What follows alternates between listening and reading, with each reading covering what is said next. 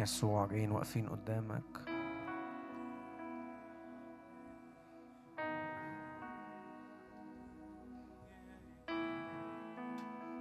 بصلي روح الله املى المشهد بيسوع.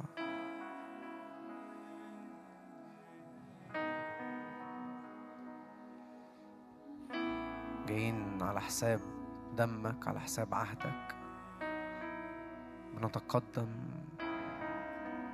لمستوى من المقابلات لمستوى مليان اتحاد مليان عمق مليان معرفة مليان التصاق. افتح عينينا افتح عينينا روح الله روح الحكمة والإعلان. افتح عينينا خدنا قدام الجالس على العرش يسوع. نقدم العبادة.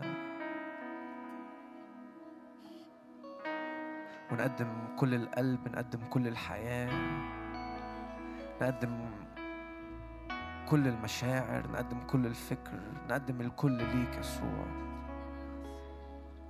ونتحد بكل اللي في قلبك لكل اللي انت عايز تعمله في الأيام دي. باسم رب يسوع. تكوين 28 تعالوا وإحنا واقفين كده وإحنا في روح الصلاة والعبادة. تعالوا نقراه كده تكوين 28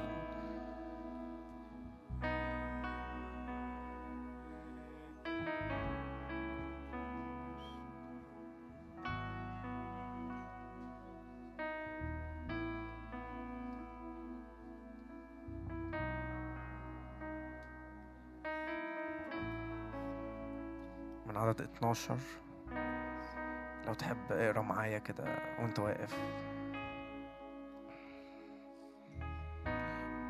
ورأى حلما وإذ سلم منصوبة على الأرض ورأسها يمس السماء وهوذا ملائكة الله صاعدة ونازلة عليها وهوذا الرب واقف عليها. فقال أنا الرب إله إبراهيم أبيك وإله إسحاق. الأرض التي أنت مضطجع عليها أعطيها لك ولنسلك. ويكون نسلك كتراب الأرض وتمتد غربا وشرقا وشمالا وجنوبا ويتبارك فيك وفي نسلك جميع قبائل الأرض. وها أنا معك وأحفظك حيثما تذهب وأردك إلى هذه الأرض لأني لا أتركك حتى أفعل ما كلمتك به. فاستيقظ يعقوب من نومه وقال حقا إن الرب في هذا المكان وأنا لم أعلم وخاف وقال ما أرهب هذا المكان؟ ما هذا إلا بيت الله وهذا باب للسماء وبكر يعقوب في الصباح وأخذ الحجر الذي وضعه تحت رأسه وأقام عمود وصب زيتا على رأسه. ودعا اسم ذلك المكان بيت إيل ولكن اسم المدينة أولا كان لوز. وأنت واقف كده صلي معايا إنه الرب ينقلنا لمقابلة مع السماء المفتوحة. بس لما بنتقابل مع السماء المفتوحة في حاجة بتحصل في رد فعل بيحصل. إنه الرب قال ليعقوب أعطي الأرض ليك ولنسلك وبتتبارك فيك جميع قبائل الأرض وللشرق ولل- والجنوب والشمال والغرب. في اتساع بيحصل وإحنا واقفين في بيت ايل وإحنا واقفين بنعبد الرب. في حاجة من الاتساع بتحصل في حاجة من من الترقية بتحصل في حاجة من إنه الرب يوسع الكنيسة. أقيمي اطيلي أطنابك شددي أوتادك. فاتسعي كده و... وامتدي لليمين ولليسار ويرث نسلك أمم ويعمر مدن خربة. صلي معايا كده وانت واقف قبل ما نبدأ الوقت ده. واقفين في بيت إيل. واقفين في السماء مفتوحة بس مش مجرد سماء مفتوحة. وجو كويس و... ووقت كويس كده. لا ده في حاجة بتحصل في الأرض. في رد فعل بيحصل جوايا. بينعكس باتساع في الأرض. الرب بيوسع أحشائي الرب بيوسع إيماني الرب بيوسع الرؤية إنه أشوف. نفس نفس المشهد حصل مع إبراهيم فوق جبل المريا لما لما طلع إبراهيم وبيقدم إسحاق. نفس نفس الكلام الرب قاله لإبراهيم قال له إنه تتبارك فيك جميع قبائل الأرض لأنك لم تمسك ابنك إسحاق بتتبارك فيك جميع قبائل الأرض فأعطي ليك الأرض ولنسلك. فإحنا بنقدم العبادة وإحنا بنقدم الغالي وإحنا بنقدم الذبيحة. مش مجرد ذبيحة تسبيحنا. مش مش جايين بس نقدم ذبيحة تسبيح. إحنا بنقدم الكل بنقدم الغالي ليسوع. وإحنا في الحتة دي وإحنا في جبل المريا. بيستعلن يهوى يرى الرب اللي بيرى وبيدبر. الرب اللي بيوسع أحشائنا. الرب اللي بي بيوسع السلطان فينا. الرب اللي بيوسع امتلاكاتنا وبيوسع خطواتنا تحتينا باسم الرب يسوع. صلي معايا أشجعك قبل ما نبدأ عبادة كده. بنعلن وقت فيك بنمتد لليمين ولليسار يومين بنتجمع فيهم لأجل امتداد لليمين ولليسار لأجل إنه ملكوت الرب يتسع في الأرض كلها باسم الرب يسوع. هللويا.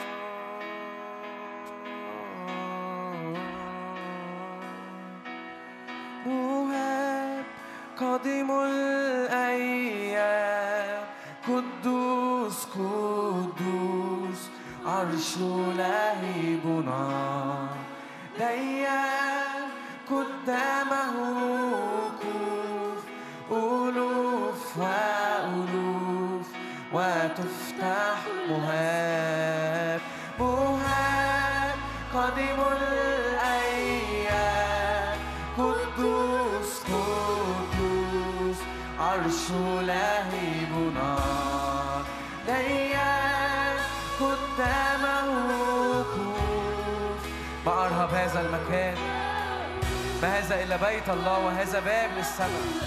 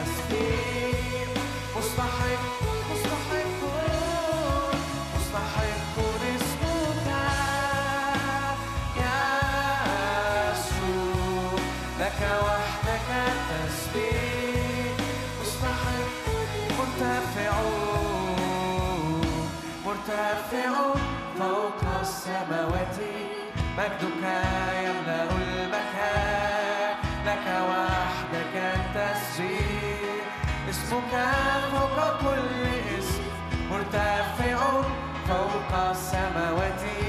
مجدك يملأ المكان لك وحدك التسبيح اسمك مرتفع مرتفع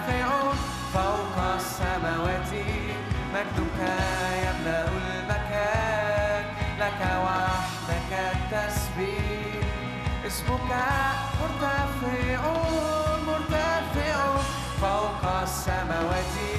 مجدك يملأ المكان لك وحدك التسبيح. اسمك فوق مستحق اسمك. يسوع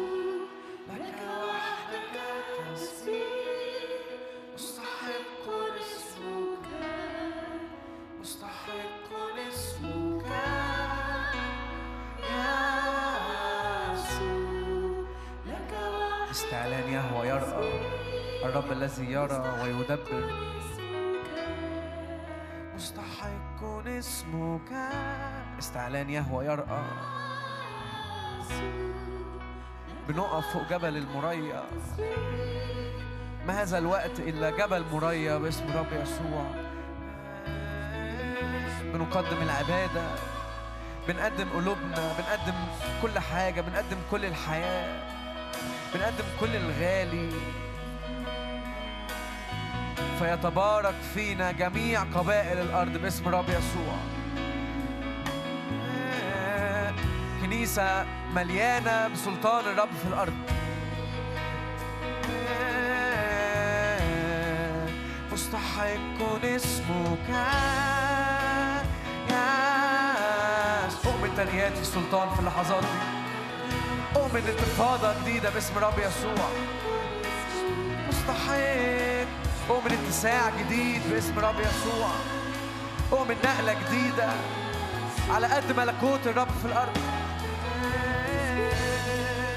مستحق مستحق مستحق اسمك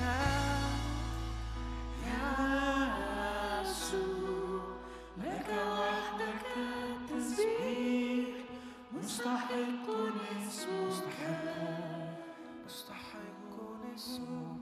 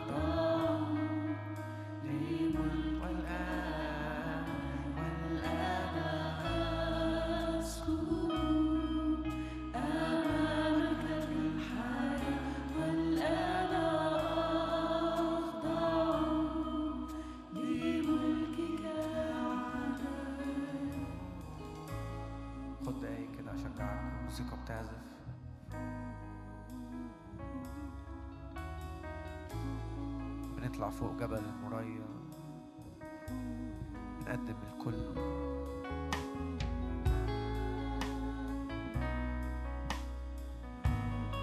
بنقدم العبادة بنقدم السجود بنقدم الحياة.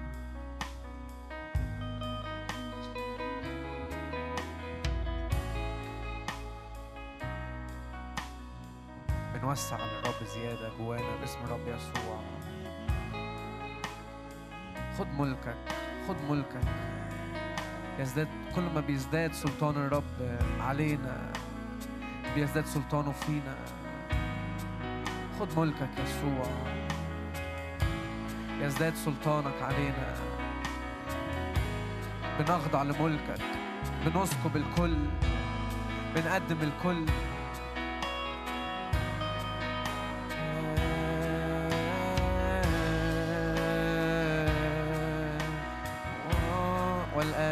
home.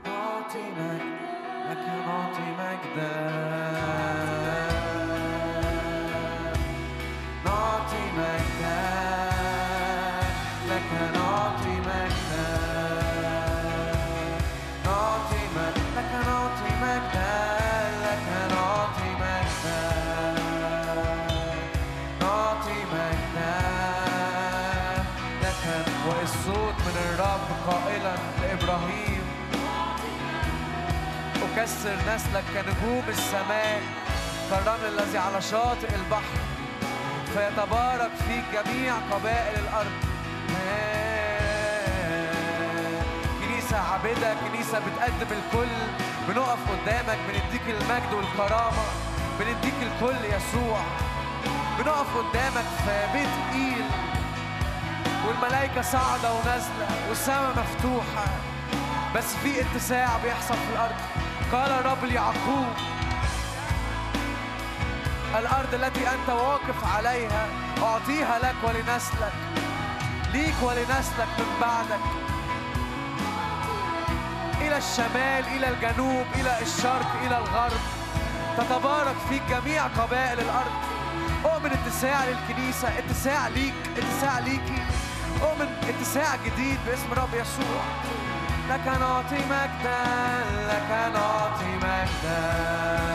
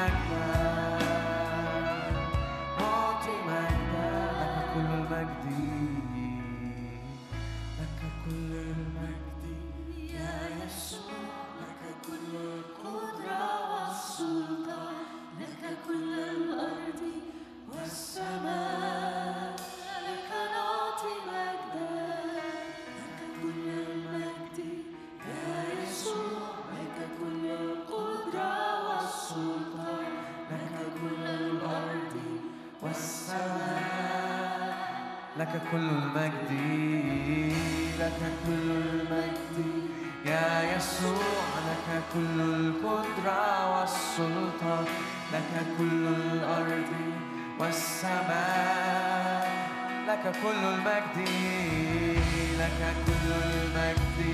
يا يسوع لك كل القدرة والسلطة لك كل الأرض والسماء. ملائكة ملائكة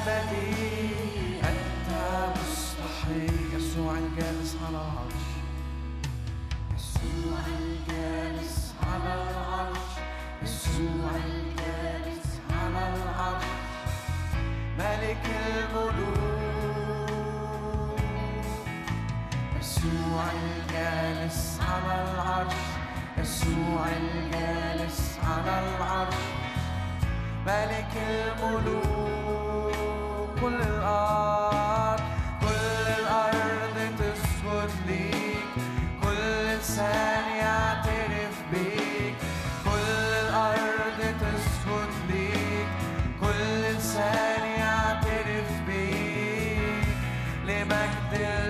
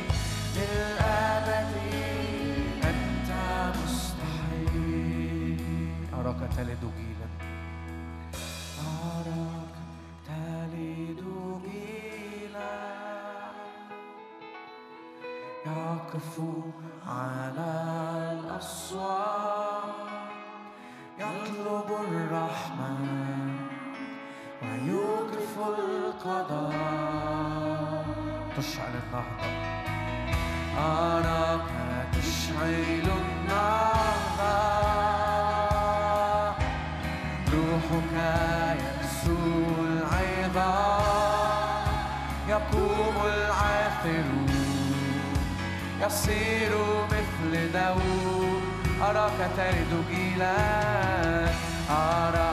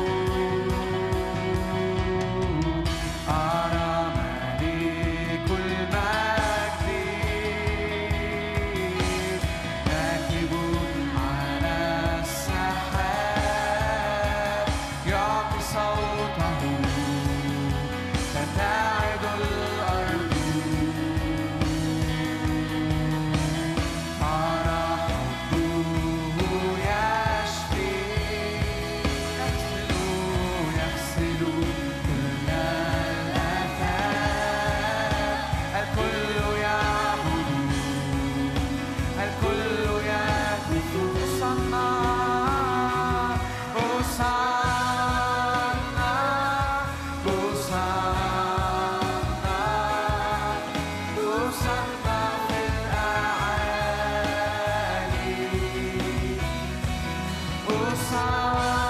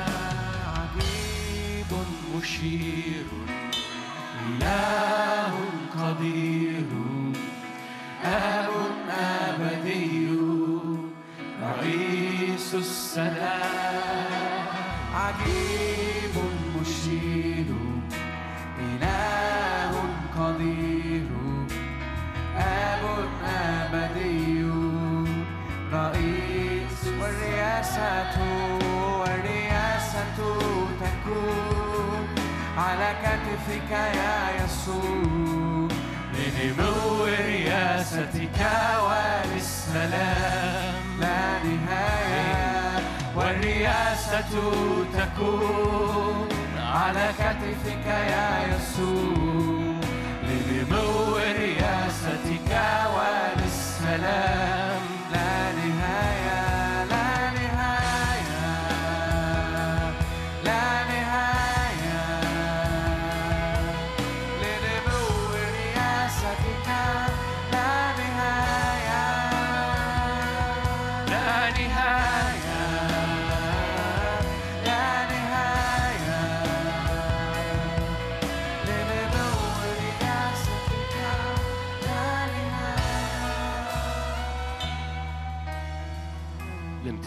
ملكوتك وللسلام لا نهاية. اسمك عجيب مشير إله قدير. لامتداد ملكوتك وللسلام لا نهاية. ما يصنعه الرب يبقى إلى الأبد. لأن الرب أمين. رب اشتغل في الذهب والفضة والحجارة الكريمة. رب يسكب ودائع سماءنا مفتوحة على حساب دم العهد. سماءنا مفتوحة على حساب هذا الاسم. اسم عجيب مشير إله قدير. أبا أبديا رئيسا للسلام. ارفع إيدك معايا وعظمه. اعمل دوشة في القاعة ولو أنت في البيت. عظم الرب اتكلم اتكلم بلغتك. عظم الرب. مجرد عظمه قول بعظمك برفعك بعليك. أعلى من كل أسوار أعلى من كل مخاوف أعلى من كل حاجة زرعها إبليس في حياتي.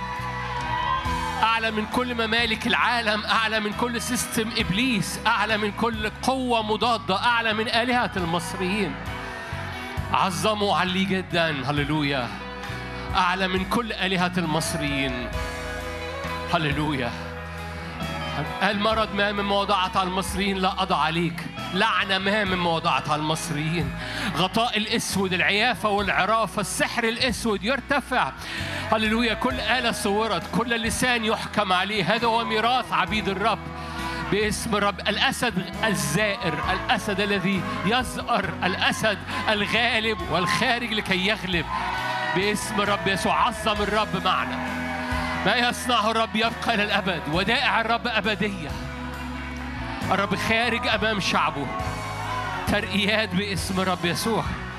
الرب خارج أمام شعبه. الرب خارج أمام شعبه. اطلق الأسد من روحك. اسعر بصوت الأسد. هللويا. أسوار مرض أسوار لعنة أسوار خوف. هللويا. زيت كثيف. زيت كثيف من حضور الرب زيت كثيف من مجد الرب زيت كثيف مسحة القدير مسحة الرب القدير. هللويا. مد إيدك أو ارفع إيدك. إنها أيام لاستقبال ترقيات في الروح. إنها أيام لاستقبال ترقيات في جسد الرب.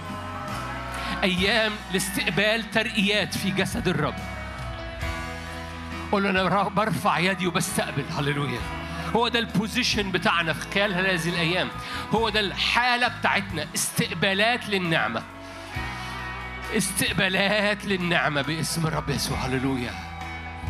استقبالات للنعمة.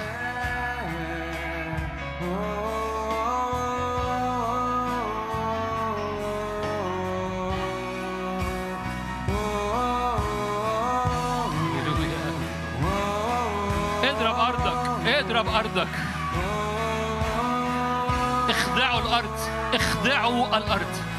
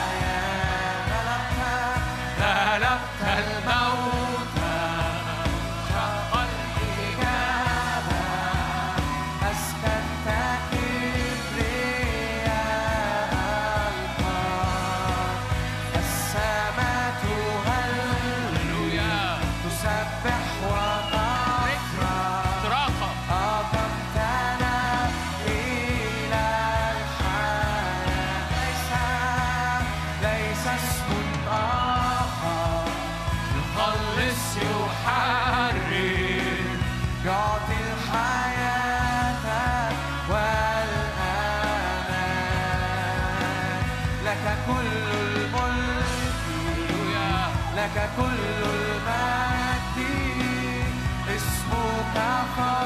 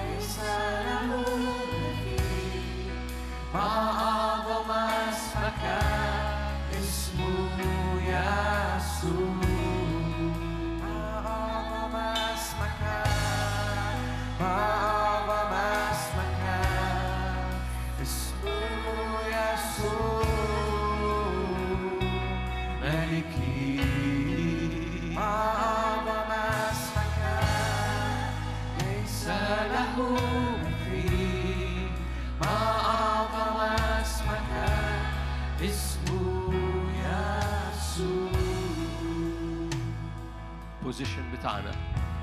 استقبال. استقبال لهبات استقبال لنعم استقبال لمسحات استقبال لبريك ثرو استقبال لاختراقات روحية. اختراقات في الاستخدام اختراقات في النعمة اختراقات في السماويات واختراقات في الأرض. في السماويات وفي الأرض. لهذا اجتمعنا لكي نستقبل. لهذا اجتمعنا لكي نأخذ قوة ترقيات في الإنسان الباطن. لهذا اجتمعنا من أجل مسحة مضاعفة تتضاعف المسحة. لهذا اجتمعنا من أجل حركة ملائكة وحركة فرسان الروح القدس وحركة زيت حضوره علينا معا باسم الرب يسوع. ما أحسن وما أجمل أن يسكن الإخوة معا. ما أحسن وما أجمل أن يسكن الإخوة معا. الدهن الطيب ينساب حتى طرف الثياب. حتى طرف الثياب. حتى طرف الثياب. حياة إلى الأبد. استأذنك معلش. ارفع إيدك وتنبأ. حياة إلى الأبد. حياة إلى الأبد. هناك أمر الرب بالبركة. إيه البركة؟ حياة إلى الأبد. حياة تدحرج الحجر. حياة تقوم الموتى. حياة تقيم أبطال حياة تطلع كنيسة مجيدة لا عيب فيها ولا دنس أبواب الجحيم لا تقوى عليها. حياة إلى الأبد حياة للعظام هل تحيا العظام؟ حياة إلى الأبد باسم الرب يسوع. حياة للرجاء حياة للدعوة حياة للعينين حياة للرؤية حياة للإطلاق حياة للعبور. الأردن باسم الرب يسوع. مجدا يا رب مجدا يا رب.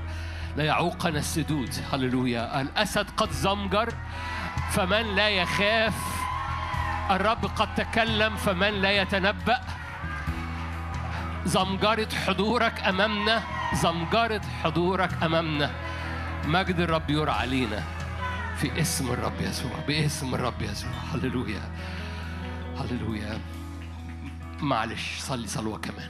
غطي ثلاث أيام. غطي هذه الليلة بمجد مفاجآت حضورك بمجد.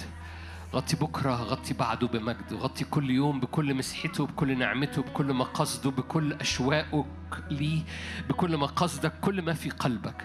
ها أنا ذا أجيء في درج الكتاب مكتوب عني. لكي نفعل مشيئتك يا إلهي. لكي نفعل مشيئتك يا إلهي. بنصلي مشيئتك كل يوم مشيئتك كل قصد مشيئتك كل اجتماع مشيئتك كل مسحة كل ترنيمة. كل وضع يد كل اختبار في اسم الرب يسوع ليك كل المجد يا رب. آمين. آمين. تفضلوا.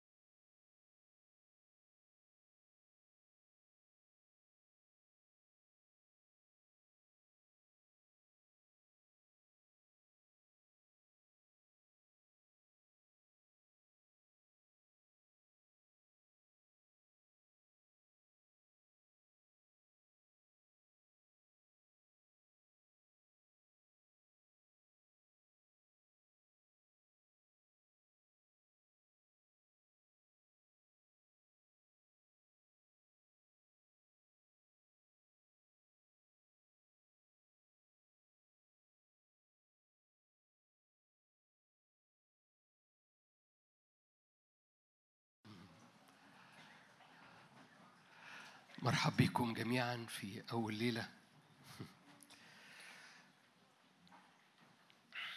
نعتذر عن لو جينا متأخر سنة لكن إحنا معانا معانا الوقت.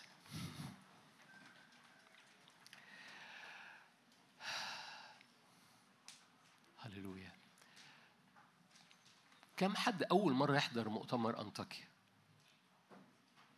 آه، غير الضيوف طبعا مرحب بكم. فغير الضيوف الإذن. okay يعني قليلين. أمين أمين. فأنتوا عارفين النظام. إيه النظام؟ النظام إن إحنا هذا المؤتمر مختلف عن كل المؤتمرات. لأن هذا المؤتمر أولا عبارة عن open buffet الحمد لله على السلامة. عن عن open buffet وليمة متنوعة أطباق متنوعة وكل وليمة بتحمل طعم وفليفر ودسم متنوع. فهو مختلف عن المؤتمرات المعتادة هو مختلف عن المؤتمرات اللي انت لو انت معظمكم بيحضر المؤتمرات بتاعتنا أو الاجتماعات هو مختلف لأنه تنوع ال- السكيب الروحي. المقدمة دي هدفها إيه؟ مش نعمل بس مقدمة لكن هدفها إن في كل مشاركة من كل أبطال الرب هيطلعوا يشاركوا. ما تسمعش بس العربي اللي بيتقال أو اللغات التانية لأن هيبقى في لغات تانية بتتقال. لكن ما تسمعش بس الكلام اللي بيتقال لكن استقبل في الروح مساحات بيسكبها أبطال الرب معا عشان تنضم معا. إنه التقاء للأنهار علشان تحصل حركة روحية قوية في كنيسة الرب الأزمنة الأخيرة. ده رجائي ده إيماني دي طلبتي وأدرك شوية كده جوايا إن دي أشواق الآب للي بيحصل. الهدف مش بنعمل event ده مش event يعني أنتوا عارفين آخر حاجة عايزين نعملها event ات لكن القصة كلها و- و- وإلا هتبقى ضيعت الفرصة إنك حضرت المؤتمر سمعت مشاركات وضيعت أغلى ما في المؤتمر. ال ال ال الرداء اللي كل إيليا بيعدي فيه على كل إليشع فيكم ويقوم رميه هللويا. ما أعرفش عنكم أنا نفسي أنا باجي المؤتمر ده عامل كده أهو. ده ال position بتاع روحي ده ال position مع كل حد كلكم عارفين لما بنبقى موجودين أنا ببقى قاعد ورا كده في مؤتمرات أنطاكيا وكل حد بيشارك أنا قاعد ورا to receive عشان أستقبل. ليه؟ لأنه رداء إيليا بيعدي على كل إليشع في حضراتكم. علشان أضعاف وأضعاف وأضعاف. فاكرين إليشع مسح الضعفين كمان؟ أمين. فأول حاجة في القصة دي في الأيام دي هو كون في وضع استقبال روحي مش بس للمشاركات لكن للمسحة اللي بتنسكب من خلال كل بطل من الأبطال هيطلعوا. هنرحب بيهم كلهم بكرة بس ما عدا حد مش موجود بكرة. عشان كده قلت لكم تعالوا النهارده. مش كلكم جيتوا النهارده بس مغفورة لكم خطاياكم اللي بيتفرجوا وأنا عارفكم شايفكم. قلتوا مش هنيجي الخميس بالليل هنيجي الجمعة. يومست رداء من من الرداءات اللي هتنسكب هذا اليوم. لأنه مش موجود بكرة هرحب بيه بعد ثواني. بس هرجع مرة تاني. ده المؤتمر الخامس لأنطاكيا. وخمسة رقم نعمة مش كده؟ وهتفنا دايما في هذا العمل إيه؟ ما عندنا. إحنا في عرض النعمة. نقولها ثلاث مرات نقولها خمس مرات هي هي نعمة هي نعمة. وبالتالي عايز أشجعك لأنه أؤمن إن ده زي ما يكون في حجر هنا في بننصب حجر في هذا المؤتمر.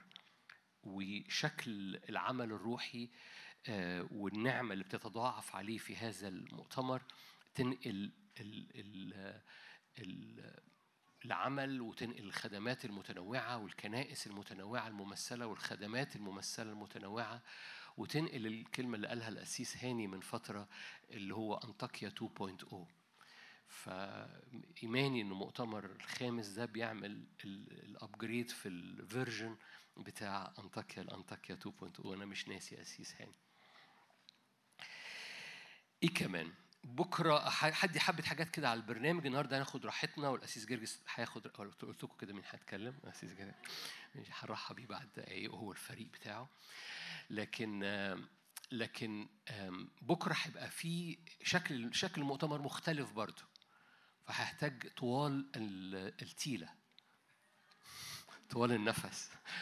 بكرة هيبقى في اجتماع طويل أربع متكلمين الصبحية وبريك وبعد كده اتنين متكلمين بالليل. وبعد كده صلاة للمرضى بالليل.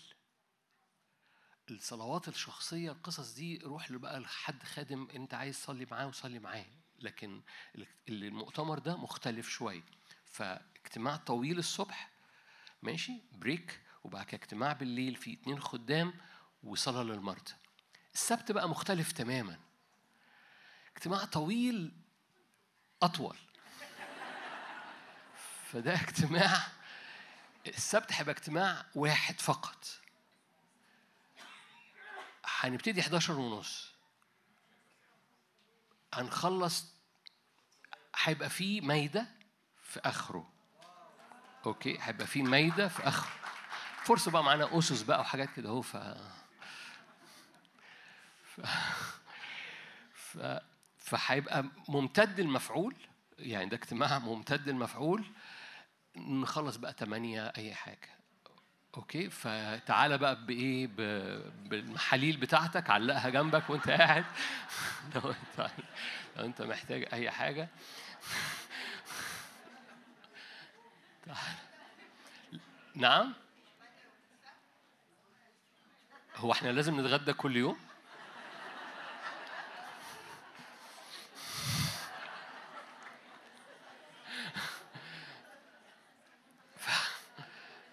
فأنا بس حبيت أحذركم. ف... فيوم السبت هيبقى اجتماع طويل ماشي؟ هنختم ب... بمايدة و fire tunnel أوكي؟ و... ونصرفكم. فهيبقى فاللي عنده قطارات هيبقى مخلص بدري قبليها بس انسى الغداء. زي ما أختي قالت مفيش غدا لا مفيش غدا يوم ال... إفطر أي حاجة ت... أو ما. ما... ما... ما تعدوها يعني يوم كده. أوكي؟ فده أنتوا كويسين. اختنا سوسو هو إيه الاخبار؟ لسه ما وصلش ال okay ماشي. ربنا يدينا طول العمر. okay. فده دي حبة التنبيهات بتاعت ال مش عارف في تنبيه تاني ولا لأ. okay تعالوا نقرأ آيات صغيرة في أعمال 11 زي ما اتفقنا هذا المؤتمر مش زي المؤتمرات المعتادة. فالقصة مش كلمات القصة مش تأملات. القصة impartations الروح القدس عايز يرميها وهشرح لكم حاجة صغيرة على على اللوحة. شايفين اللوحة دي الجميلة دي؟ هشرح لكم حاجة على اللوحة دي قبل ما الأسيس جرجس يطلع. ثواني لأنه القصة القصة في المؤتمر أو في المشاركة البداية دي بتاعتي هي مجرد أشرح لك خريطة روحية فيها فهم شوية علشان تدرك اللي الرب عايز يعمله في المؤتمر ده. حاجة عمري ما عملتها معاكم قبل كده إن أجيب لوحة وأرسم رسومات في مؤتمر لكن عايز أشاور على حبة فهم الرب عايز يعمله في المؤتمر ده. أعمال 11 أقول لكم آيات في آية 19 الذين تشتتوا من جراء الضيق الذي حصل بسبب إستفانوس أعمال 11 19 اجتازوا في فينيقية وقبرص وأنطاكيا وهم لا يكلمون أحد بالكلمة إلا اليهود فقط. لكن كان منهم قوم وهم رجال قبرصيون وقيروانيون. أول ما دخلوا أنطاكيا حصل شفت كانوا يخاطبون اليونانيين مبشرين بالرب يسوع. ده لأول مرة يحصل شفت ما بيكلموش فقط اليهود لكن كانوا يخاطبون اليونانيين الأمم مبشرين بالرب يسوع. وكانت يد الرب معهم. حصل بريك ثرو حصل اختراقة في أنطاكيا. فآمن عدد كثير ورجعوا إلى الرب. ما أعرفش عنك بس أنا أنا أنا سبب تسمية هذا العمل أنطاكيا إني أنا كنت باخد آيات زي كده وأقوم مصليها ومتنبأها. أمين ابويا السماوي سماويات أنطاكيا تأتي على العمل فيحصل بريك ثرو فيحصل خلاص نفوس كثيرة زي كانت يد الرب معهم فآمن عدد كثير. حد فاهم حاجة؟ ما- فما تسمعش الآية وتقول فين التأمل اسمع الآية وتشفع من أجل تحقيق النعمة اللي في الآية على حياتك وعلى خدمتك أيا كان الخدمات الممثلة هنا. فسمع الخبر عنه في أذان الكنيسة التي في أورشليم فأرسلوا برنابة برنابة ده ابن التشجيع وكان سمي برنابة ابن الوعظ بس لم يسمى برنابة برنابة في أورشليم لأن هو ما كانش وعظ في أورشليم هو أول مرة يوعظ كانت فين؟ مش محتاجة فقاقة في أنطاكيا ليه؟ لأن أنطاكيا بتطلق الدعوة على حياتك فأرسلوا برنابا لكي يجتاز إلى أنطاكيا الذي لما أتى رأى رأى إيه؟ رأى نعمة الله. ده إحنا هنلعب بالألوان كلها. رأى نعمة الله. ففرح ووعظ الجميع. عشان كده هو اسم ابن الوعظ. رأى نعمة الله انطلقت دعوته وعظ الجميع. خلي بالك نعمة الرب تتشاف. نعمة الرب تتشاف. رأى نعمة الله. وعظ الجميع أن يثبتوا في الرب بعزم القلب لأنه كان رجلا صالحا ممتلئا من الروح القدس والإيمان فانضم إلى الرب جمع غفير. لما خرج برنابا ثم خرج برنابا إلى ترسوس ليطلب شاول. ولما وجدوا ولما وجدوا جاء به إلى أنطاكيا. شاول كان مرفوض من كنيسة أورشليم لأنه كان قلقانين منه. فاكرين؟ شاول كان بيضطهد الكنيسة كان بيقتل المؤمنين. فقام راح برنابا وقام جابه من العربة وجابوا معاه إلى أنطاكيا. بالمناسبة أول مرة شاول اتغير اسمه وبقى بولس كان في أنطاكيا. في حبة ملحوظات كده عندكم؟ أنطاكيا بتعمل إيه في الناس؟ أنطاكيا بتطلق الدعوة أنطاكيا بتغير الاسم أنطاكيا بتجعل بريك ثرو لخلاص النفوس. فأول مرة يكلموا اليهود أول مرة يكلموا مش اليهود كلموا اليونانيين ويحصل عدد كثير جدا رجعوا إلى الرب ودعي فحدث أنهم اجتمع في الكنيسة سنة كاملة آية 26 وعلم جمع غفير مرة كمان ودعي التلاميذ إيه؟ إمتى التلاميذ اتسموا مسيحيين؟ أولا أنطاكيا بتعمل breakthrough حتى في الإعلان الروحي لغاية أنطاكيا وأنطاكيا كانت حوالي 15 سنة بعد سكيب الروح القدس. 15 سنة بعد سكيب الروح القدس الكنيسة كان اسمها التلاميذ. المؤمنين كانوا مؤمنين بحاجة اسمها الطريق. فما كانش في حاجة اسمها المسيحية كان في حاجة اسمها الطريق. فهم تلاميذ على الطريق. فما كانش في حاجة اسمها المسيحيين وما كانش في حاجة اسمها المسيحية. في أنطاكيا الإعلان اتنقل وجروا التلاميذ معظمكم سمعني بقول التعبير ده جروا التلاميذ يسموا نفسهم مسيحيين. لأن بالنسبة لهم ده ما كانش تعبير في البطاقة بالنسبة لهم ده كان تجسد للمسيح فيهم في الكنيسة. إنهم يجرؤوا إن يسموا نفسهم مسيحي. حصلت في أنطاكيا. ما أعرفش أورشليم كان رد فعلها إيه لما سميتوا نفسكم مسيحيين؟ كنيسة أورشليم كان لسه اسمهم تلاميذ. أنتوا شايفين الآية؟ الصفرة اللي فوق دعي التلاميذ مسيحيين لأول مرة في أنطاكيا. أنطاكيا عليها جريس عليها نعمة في سقفها نعمة بتخلي برنابا يرى النعمة. تخلي برنابا يتشجع ويوعظ لأول مرة وتخلي ناس تكلم تخرج بره البوكس بتاعها مكلم اليهود بس تكلم اليونانيين تخلي يد الرب موضوعة فيؤمن كثيرين وتخلي breakthrough يجيب شاول المرفوض علشان يبتدي يخدم لأول مرة. تعمل breakthrough لشاول ويدعى شاول بولس في أنطاكيا. أنطاكيا عليها مظلة. تقول لي ده علشان أنت بتعمل دعاية للخدمة. أقول لك مش بعمل دعاية للخدمة. حضراتكم كلكم بتتواجدوا وانا وإحنا الحياة الجديدة بتتحط تحت هذه المظلة مع بعض. فأنا قاعد معاكم في دايرة واحدة قاعد مع أبطال الرب الموجودين في القاعة واللي بيتابعونا واللي هيجوا بكرة في في في دايرة. وبنحط كل حياتنا تحت مظلة كتابية اسمها أنطاكيا وبنصدق في نعمة رب عمال بينقلها بينقلها بينقلها عشان يطلع صورة مجيدة لكنيسة الرب فيها اختراقات بتكسر المعتاد بتكسر الزهق. تعرفوا الزهق؟ تكسر التكرار اللي هو العادي المعتاد اللي هو as usual. في حاجة بتتغير في أنطاكيا. حدث أنهم اجتمع في أنطاكيا سنة كاملة وعلم جمعا غفيرا ودعي تلاميذ مسيحيين في أنطاكيا أولا. في تلك الأيام حضر أنبياء من أورشليم إلى أنطاكيا. Are you here؟ يعني طب ما يتنبأوا في أورشليم. بس تجد الأنبياء بيتجمعوا في أنطاكيا وتجد إنهم بيبتدوا يتحركوا بحرية في أنطاكيا. فاكرين لما حصل الاجتماع في أعمال 13 يمكن أنا مش هشارك في المؤتمر ده كتير يمكن في الآخر أشارك مشاركة صغيرة قبل المايده بس القصة كلها إنه كانوا كانوا معلمين وأنبياء في اجتماع صلاة. كانوا معلمين وأنبياء في اجتماع صلاة في أعمال 13 لما الروح القدس قال افرزوا لي برنابا وشاول العمل الذي دعوته لكم أنتوا هنا؟ في زخم روحي. يعني إيه زخم روحي؟ يعني دفس. عارفين دفس؟ مش عارفين دفس؟ زخم.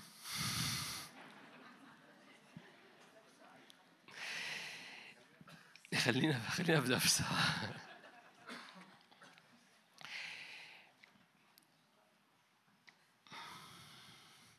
كان في زمان وجبة في الصعيد اسمها تورلي. عارفه يا سيس كل الخضار مع بعض. طعمها صعب جدا.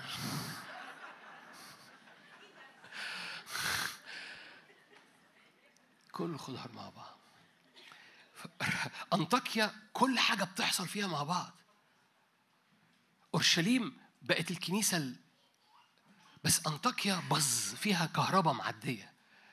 فيها ال- الفولت العالي اللي معدي في الطيارات عارفين لما تمشي تحت ال- ال towers الكبيرة بتاعت الكهرباء وتسمع زنة الكهرباء في في الفولت العالي.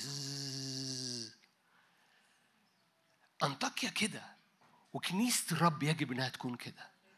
وال- والمراكز ال revival أو مراكز النهضة أو مراكز اختراقها أو الإصلاح الرب بيعمله في الكنيسة عشان يطلع ابن مكمل إلى الأبد في المسيح يسوع. ودي الصورة اللي هنبقى الرب عايز يعملها ما بيني وبينك. عايز يطلع ابن عايز يطلع ابن المسيح في كنيسته مكملا إلى الأبد في كل واحد واحدة هنا. فبيغير من ال material بتاعتنا. okay. آه، اتعب اخواتي أن نجيب البتاع دي عشان هنلعب مع بعض. هنلعب مع بعض. الرب عايز يعمل ترقيات روحية في إنسانك الروحي. وهذه الترقيات الروحية استقبلها لأنه هيطلق فيك إن ابن مكمل إلى الأبد. ثانك يو أي امتياز؟ شايفين التكنولوجيا اللي إحنا عاملينها أنا هحتاج الاقلام برضو. يا سلام. ومعايا ورقة وحاجات جميلة. دي بتاعت غالية يعني؟ بتاعت نير؟ آه شادي معلش تعالى إيدك معايا يا حبيبي. نجيبها كده شوية. بس كده. دي اقلام نير فين نيرة طيب؟ معاها بيت الألوان؟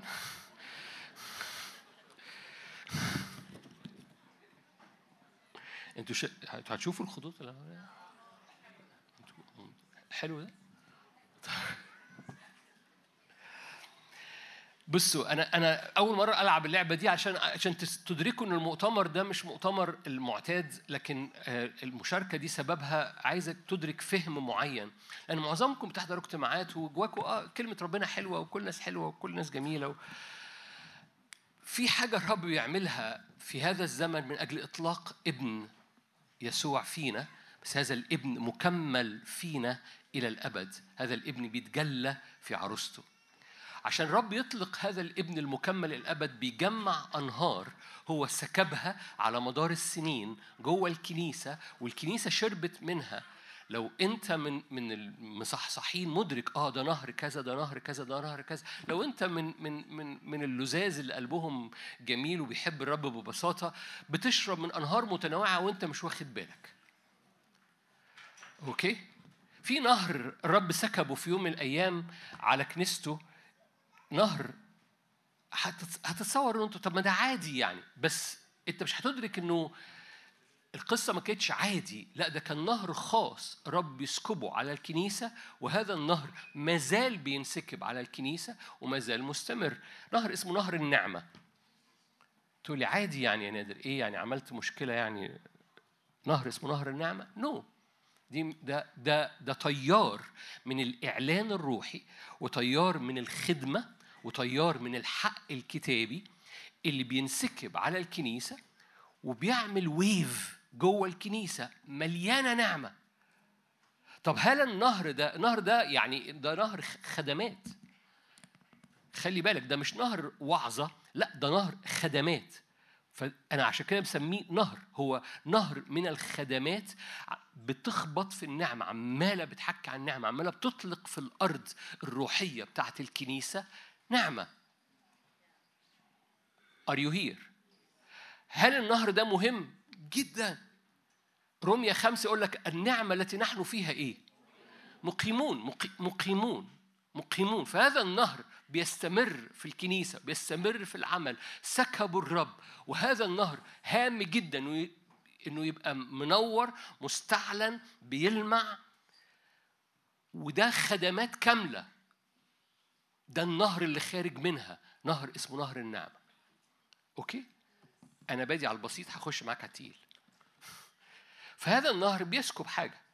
في في نهر آخر اسمه تعليم الإيمان.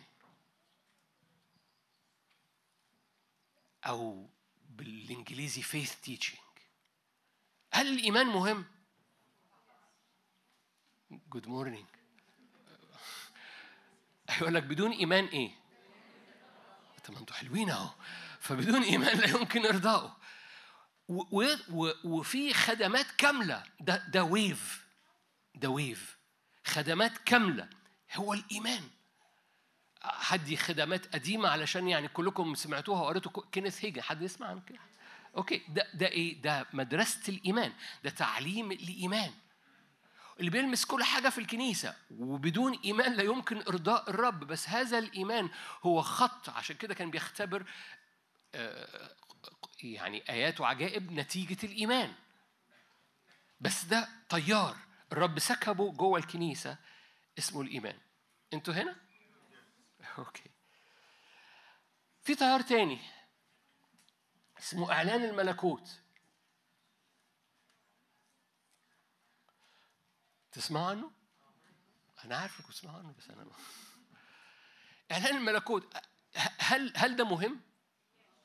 ده يقول لك يسوع كان قدامه الأربعين يوم الأخيرة قبل ما يروح السماء بعد بعد القيامة وقبل الصعود يسوع قضى أربعين يوم مع التلاميذ. يعني ال- الخلاصة بتاعت الخلاصة الكريمة بتاعت الكريمة العظام كان نفسي أكون دبانة في المنظر بسمع هو عمال يقول إيه أعمال في إنجيل لوقا أعمال واحد ادانا بس عنوان قال يسوع قعد أربعين يوم يتحدث عن الأمور المختصة بملكوت الله. يعني ده ال topic ده ال topic إيه ال topic لمدة 40 يوم الكريمة بتاعت الكريمة؟ أمور مختصة بملكوت الله. وحصل سكيب من إعلان الملكوت وخدمات كاملة عمالة بتعلن إعلان الملكوت. ليه؟ لأن ده هام جدا لأن ده قصد الله وقلب الآب إن ملكوته كما في السماء. طب ما أنتوا حلوين أهو. okay؟ فده خط حاصل. okay. هذا الخط بيحمل بقى معاه أجواء من الحضور أجواء الملكوت ليه؟ لأن كل مرة بيستعلن الملك بيحصل إيه؟ أينما وجد الملك وجد ملكوت. مفيش ملك بدون ملكوت. مش كده؟ وإلا ما بقاش ملك. okay. okay. خط تاني أو نهر تاني. تخصص في حاجة اسمها المقابلات الروحية. هل المقابلات الروحية مهمة؟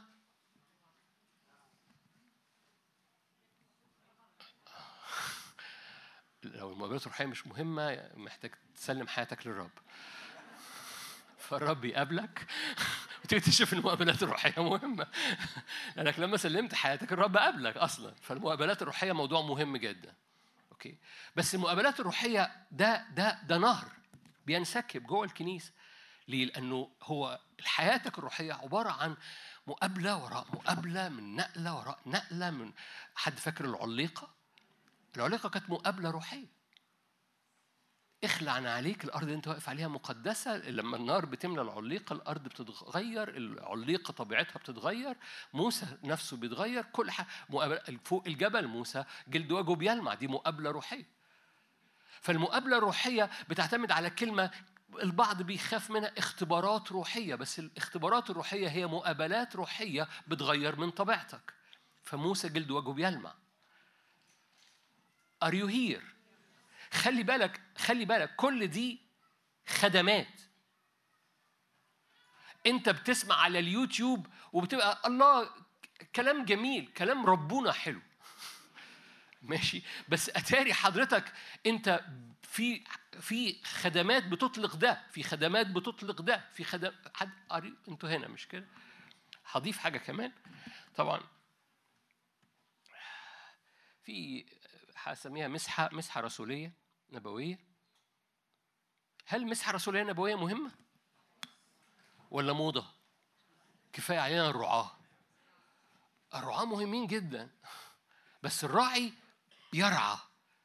النبي بيشاور على خارج الدايرة والرسول بيتحرك لتح... لح...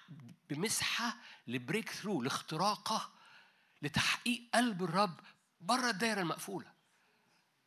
الكنيسة أصلا مبنية مش على أساس الرعاة. شكرا. فافسس 22 الكنيسة مبنية على أساس الرسل والأنبياء ويسوع المسيح نفسه حجر الزاوية. Are you here؟ فهل هل الخدمات اللي بتركز على المسيحيتين دول هل الموضوع مهم؟ مهم. أوكي؟ ففي خدمات. أنا أنا بختصر عشان الوقت وعشان أدي المساحة للاسيس جرجس. أنا بد بس بعمل معاك خريطة. إيه بقى اللي بيحصل؟ إيه إيه اللي حلو؟ كل دي خدمات. ولو أنت بتتابع العمل أنت مدرك إن إن في حاجة بتحصل في التقاء. الرب عايز يعمله لكل هذه الأنهار. مش علشان يعمل حاجة لكن علشان يملى كنيسته بال بال بال ده كونفرجنس ده اللي هو الانهار كلها بتجتمع عشان يطلع في كنيسته ابنا يسوع مكملا إلى الأبد. قياس قامة اسمها قياس قامة ملء المسيح. ولا حاجة. ما إحنا خلاص آه، غالية. و... أشكرك حبيبي هو بتوعك انت.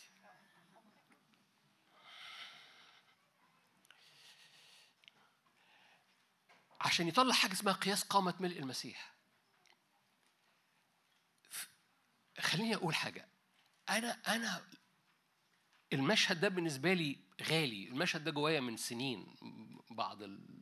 عارفيني من سنين لعبت معاهم اللعبة دي قبل كده. القصة كلها اني أنا بالنسبة لي بقف كده أهو واو يا رب اسكب كل أنهارك.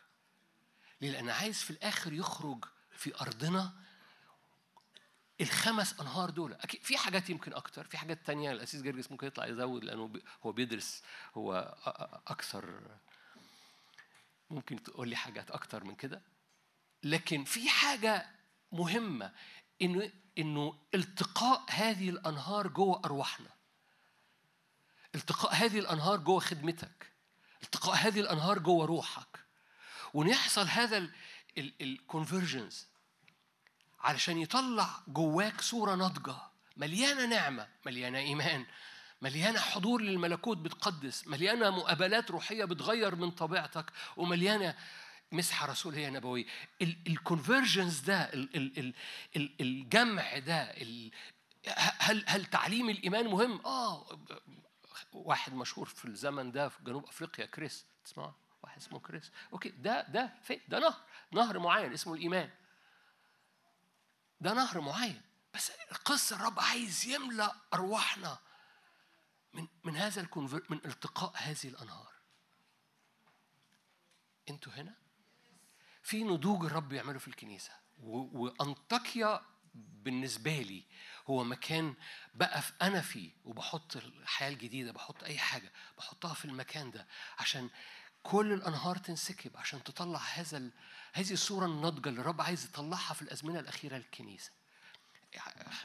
أسميها بقى زي ما أنت عايز. أنا أنا أنا أنا أسميها حركة روحية للأزمنة الأخيرة. شكلها إيه؟ مش مش مش طائفة جديدة. لكن flavor بيخرج من خدمة كل واحدة وواحد فينا. حد فاهم حاجة؟ تحب ال flavor ده يخرج من خدمتك مليان إيمان مليان نعمة مليان مقابلات بياخد الناس لمقابلات مليان إعلان الملكوت وحضور إلهي مليان مسحه رسولية نبوية مليان مع التقليب المستمر.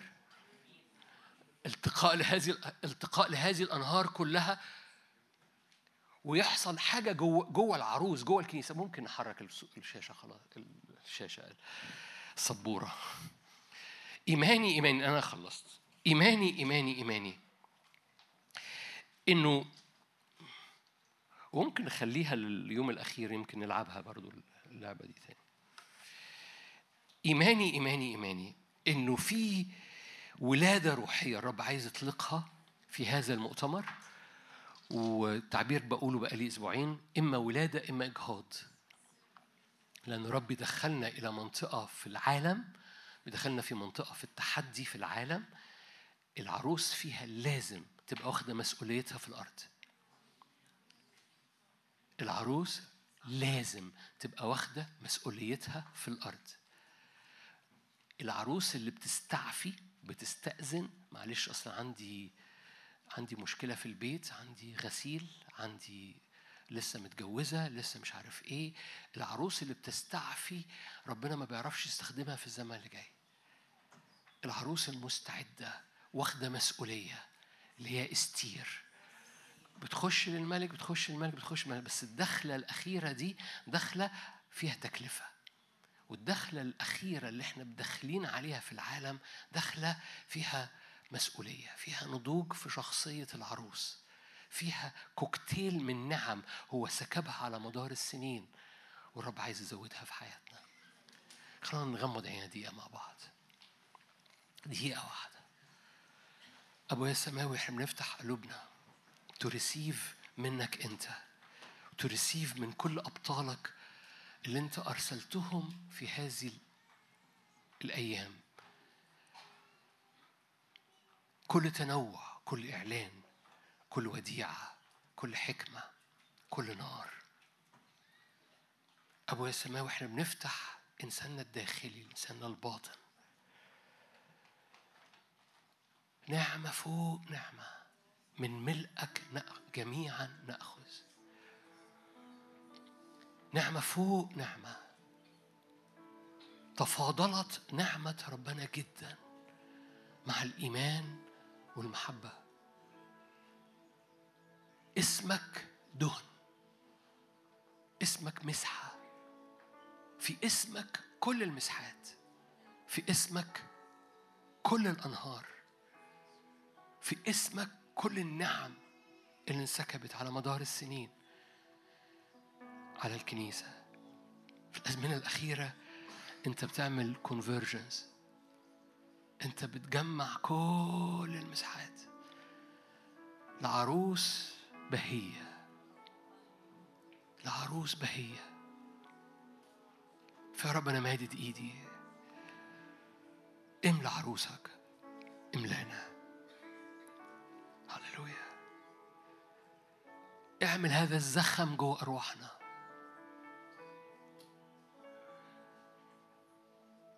حط بصمة صوابعك. جوه إنساننا الداخلي جوه أوانينا جوه قلوبنا. على ألواح قلوبنا اللحمية. اكتب. اكتب صلابة جديدة نعمة جديدة محبة جديدة عريس وعروس. مرهبة كجيش بألوية. ما أمجد اسمك. هللويا. مرة تاني أقول له بقدم لك اليومين دول انقلني انقلنا انقلنا معا. مسحة حضورك ومسحة مجدك ورداءك يملانا. في اسم يسوع في اسم يسوع. آمين آمين. عايز ارحب باخواتي اللي جم النهارده من المطار مباشرة. اخوات كتيرة جم ليا هنرحب بيهم بكرة. بس اخواتي اللي جم معاك أسيس جرجس ممكن كلكم تقفوا من فضلكم. تعالوا نرحب بيهم. جايين مباشرة من كندا. مباشرة. آه، هم عندهم خدمة بكرة في اسكندرية فعشان كده مش موجودين معانا بقية الأيام. عندهم أنا أعرف أسيس جرجس من سنين. مش هنقول عددها. مش عددها. بس عدت ال 30 سنة. ما أنا ما قلتش أنا قلت عدت ال 30 ما قلتش أرب... يمكن 40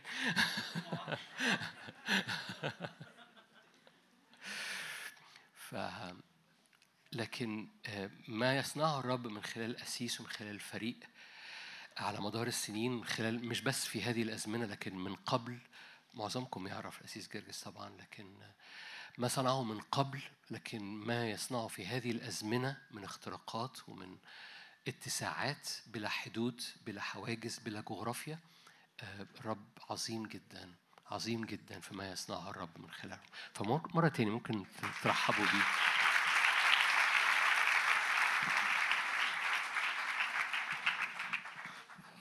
هاليلويا في اكسجين هنا هاليلويا شكرا دكتور نادر طبعا شرف وامتياز ان أنا اكون معاكم في مجتمعات انطاكيا والمقدمه دي اللي سمعناها very powerful. ومهمه وغاليه أنا عجبني الدكتور نادر كان بيقول غاليه قوي والوقت اللي فات في الواقع إحنا بنتحرك في خدمة بنطلع mission trips في بلاد مختلفة ودايما جزء أساسي في في نهاية كل mission trips لأنه الناس بتبتدي تتحرك وممكن يبقى في ناس لأول مرة بيشوفوا شفاءات وناس بتعرف الرب في الشوارع وأماكن مختلفة. مش هحكي على ده دلوقتي بس من ضمن الحاجات اللي دايما بقول لهم أهم حاجة عشان to keep the fire إنكم تحتفظوا بالنار. وإنكم تستمروا تشوفوا الآيات والعجائب دي وده يبقى lifestyle إنكم تبقوا دايما حوالين like-minded people ناس بت عندها نفس المية عندها نفس الأشواق. فعايز أقول لكل شخص أنا طبعا آه، فرصة جميلة إن أكون في مجتمعات أنطاكيا هنا. بس آه، مجتمعات أنطاكيا ديت وخصوصا في دولنا العربية غالية جدا جدا. دي لؤلؤة ثمينة جدا جدا جدا. آه وممكن حد يقول آه أمين طبعا حاجة حلوة. بس ما عندكمش فكرة آه، إنه موضوع التقاء ال ال الأنهار المختلفة والناس على قلبها اشواق من سواء من نهضة من عمل الروح القدس. آه إحنا محتاجين ده قوي قوي قوي في بلادنا العربية. وبشجع أي شخص يمكن بيتابعنا آه لو خادم أو مسؤول كنيسة أو مسؤول خدمة إنه آه، على قلبك. أمور الروح القدس وعمل الرب وإيه اللي الرب بيعمله في هذه الأزمنة. you have to check out مجتمعات مش بعمل دعاية. آه، لكن ده حاجة فعلا مالية قلبي إنها غالية خصوصا في في آه، في المنطقة هنا. طبعا عايزكم ما تتخضوش لو شايفيني جاي من كندا ولابس جاكيت. بس عشان جاي من كندا فكده إحنا في الواقع actually مش جايين من كندا على طول إحنا لسه مخلصين كنا في mission trip في العراق آه وبنرحب بكل أهل العراق. على فكرة في رسالة للدكتور نادر اعبر إلينا وأعنا. أنا بلغتها.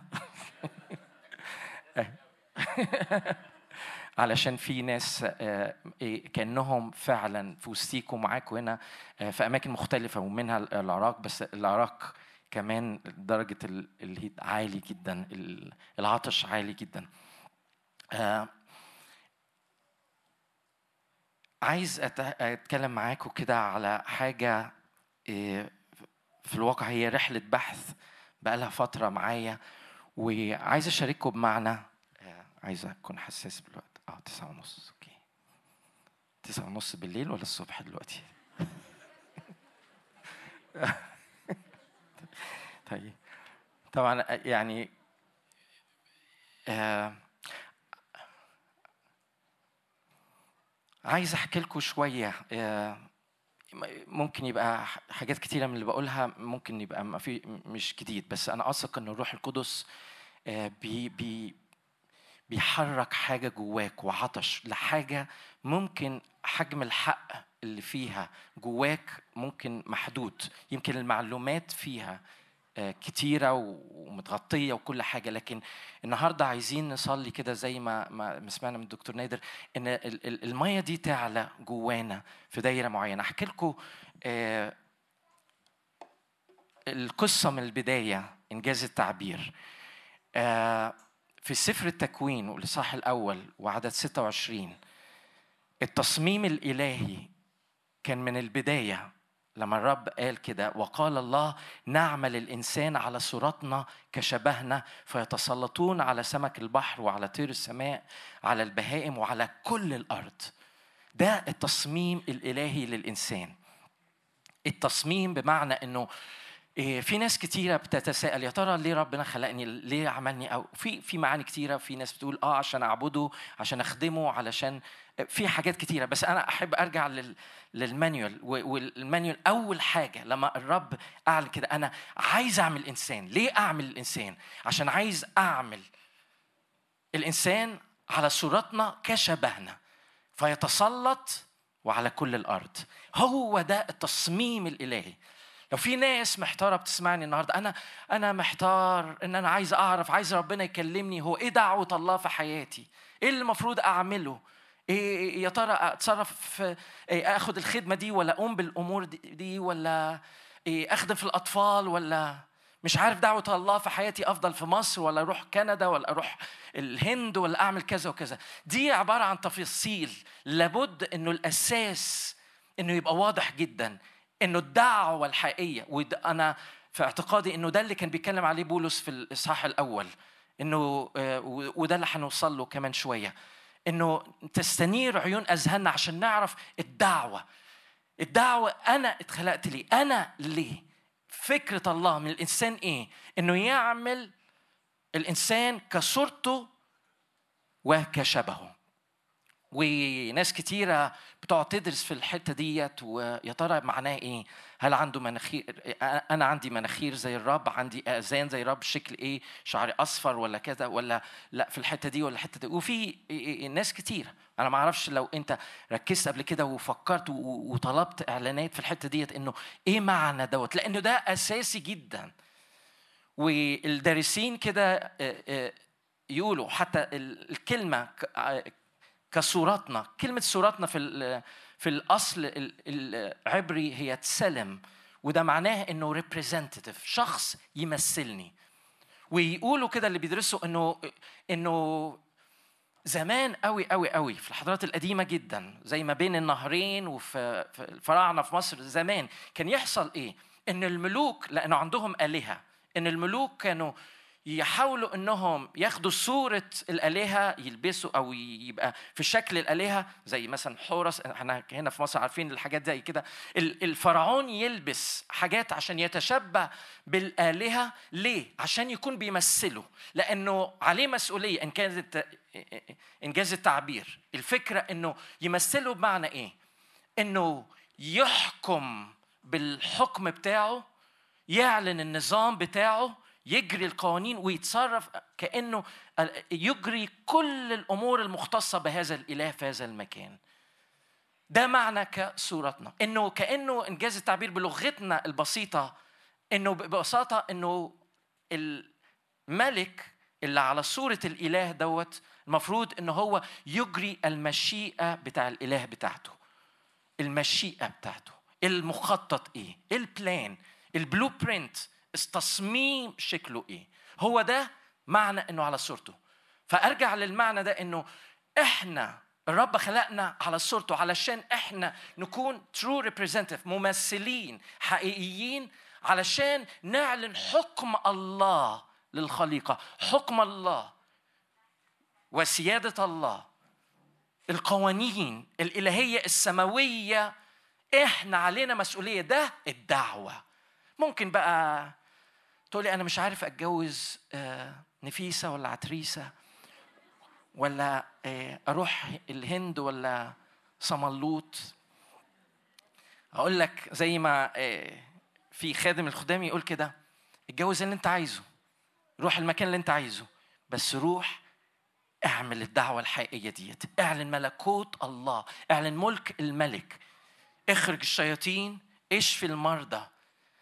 ابرئ البرص وقوم الموتى أنا مش بقلل من ال details بس الفكرة إنه كتير قوي بنتاخد في ال details في التفاصيل اللي هي ممكن تبقى سنويه واساسا مش ماسكين صلب الدعوة. إحنا فاهمين إحنا ليه. ويقول بعد كده كشبهنا. على صورته ريبريزنتيف على صورته إنه حاجة متعلقة إن إحنا إننا نجري الحكم. نجري المشيئة الإلهية. لازم يبقى ده مالي مالي قلوبنا إننا شايفين إحنا موجودين.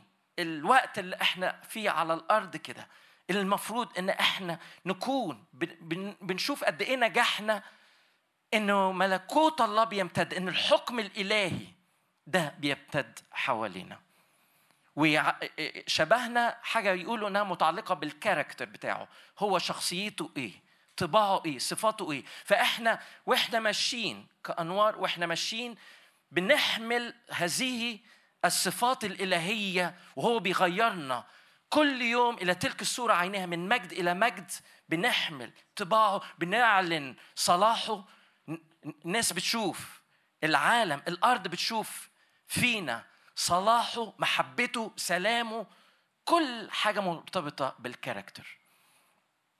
هو ده. ده فكر الله. وكثير قوي حتى كمؤمنين و missed بيفوتنا دوت. لأن الموضوع عمره ما كان بس إنه هدف الله إنه إن أنت بعد لما وقعت في الخطية إنك ربنا يعالج موضوع الخطية وخلاص you make it to heaven الحمد لله أنا داخل السماء. آه وأفضل في الحتة دي. في الواقع غفران الخطايا هو الباب اللي من خلاله عشان أرجع مرة تانية للتصميم الإلهي. مش نقطة النهاية الصليب والغفران مش نقطة النهاية وهو ده الهدف اللي أنا عايز أوصل له. لكن دي نقطة البداية ده الباب اللي من خلاله. أبتدي آه آه خلاص ظبطنا الحتة دي. مش هفضل بقى أبص لورا لكن اعرف الدعوة بص لقدام. اعرف أنت إيه المهمة الاساينمنت اللي الرب اداها للكنيسة لاولاده إن إحنا علينا مسؤولية للخليقة. إننا نعلن حكمه ومشيئته ومش إننا كلام لأن ملكوت الله ليس بكلام لكن بقوة. لازم نكون بنحمل السلطان والقوة علشان وإحنا بنحكم ده مش كلام مش نظريات. مش بكلم شخص مثلا على تعليم معين أو أفكار أو ديانة معينة لا ده أنا جاي بسلطان وبقوة. بمثل الرب وفي كل مكان بعلن حكمه ومشيئته. وعشان كده بصلي لتكن مشيئتك كما في السماء كذلك على الأرض. في اسم يسوع. ده الحاجة اللي لازم تبقى قدام عينينا اللي شايفينها إننا بنتحرك فيها أكتر وأكتر الدعوة. لكن بقية الآية بيقول إيه كمان؟ يعني خلقنا على صورته كشبهه علشان يتسلطوا. وأنا عايز أقف أكتر عند كلمة يتسلط. والانجليزي بتاعها to have dominion. ومش موضوع إنه يبقى عنده سلطان. هنا الكلمة في رأيي إنها أكتر أو أوسع. إنها عايز أستخدم في العربي كلمة سيادة. إنه يكون لي سيادة. وفرق بينها ممكن يعني تشوفها إنه الفرق بين السلطان إن السلطان كينيث هيجن آه، كان دايما يعلم مثلا السلطان والسلطان المؤمن إزاي؟ إنه زي واحد عسكري مرور واقف ممكن يقف قدام لوري كده ويمكن معاه عصاية أو حتى بإيديه كده يقدر يوقف اللوري أو ال truck اللي معدي ده لأنه عنده سلطان. فده ده كأنه حاجة إيه، في دايرة معينة أو يعني محدودة. لكن السيادة السيادة دايما بتتحدث عن سلطان على أرض على سفير على أتموسفير على مجال معين دائرة من الأرض. زي كتير تسمعوا عن سيادة بلد. ما نسمحش لأي حاجة تتدخل في سيادة البلد. إيه ده؟ إن القوانين اللي بتسري على أرض ومجال إزاي إننا نحافظ عليها؟ إحنا علينا دور إننا يبقى في سيادة إن المؤمنين يعلنوا سيادة الرب. سيادة الرب ده مش معناه إننا آه، نحكم بوليتيكلي يعني سياسيا أو حاجة زي كده بالطريقة الحرفية لكن إنه ملكوت الله وإن قوانين السماء اللي موجود في السماء يحصل في وسطينا في المجال اللي إحنا فيه. مجال ال- ال- اللي في السماء إنه ما فيهوش مرض. يبقى إحنا المجال اللي بن- بنتحرك فيه ما يبقى مش المفروض يبقى فيه مرض. أكتر وأكتر بنعلن سلطان الرب وسيادة الرب. المجال اللي إحنا فيه المكان اللي ندخل فيه زي الرب يسوع كده في في جو من السلام. في المكان ده يبقى كل بحيرة طبرية كلها لازم يبقى فيها السلام لأن الملك موجود. لأن في السياده هنا. كل نشاط شيطاني كل اللي بيعمله عدو. لأن في ناس بتعلن. في الواقع اللي حصل كلنا عارفين في قصة في سفر التكوين إن الإنسان آدم وقع سقط في الخطية وفقد فقد امتيازاته وفقد هذا السلطان والسيادة. سلمه للشيطان انجاز التعبير. وجه شخص الرب يسوع المسيح ابن الإنسان عشان يورينا إزاي إنه إنسان كامل مش كالله. لكن الله ظهر في الجسد ابن الإنسان صورة لينا إنه إزاي لما إنسان بيمشي على الأرض في علاقة كابن لله هو دي المثل بينا إنه زي كما سلك ذاك ينبغي إننا نسلك أيضا. ناس كتيرة أنا لسنين طويلة كنت دايما أطبقها آه يا رب اديني وداعة أكتر. يا رب اديني احتمال أكتر. يا رب اديني آه، آه، غفران وكده عشان زي ما يسوع كان وكده which is okay. بس ده جزء ده مش ال- الحق الكامل. لأنه لما كما سلك ذاك سلك في القداسة وفي القوة.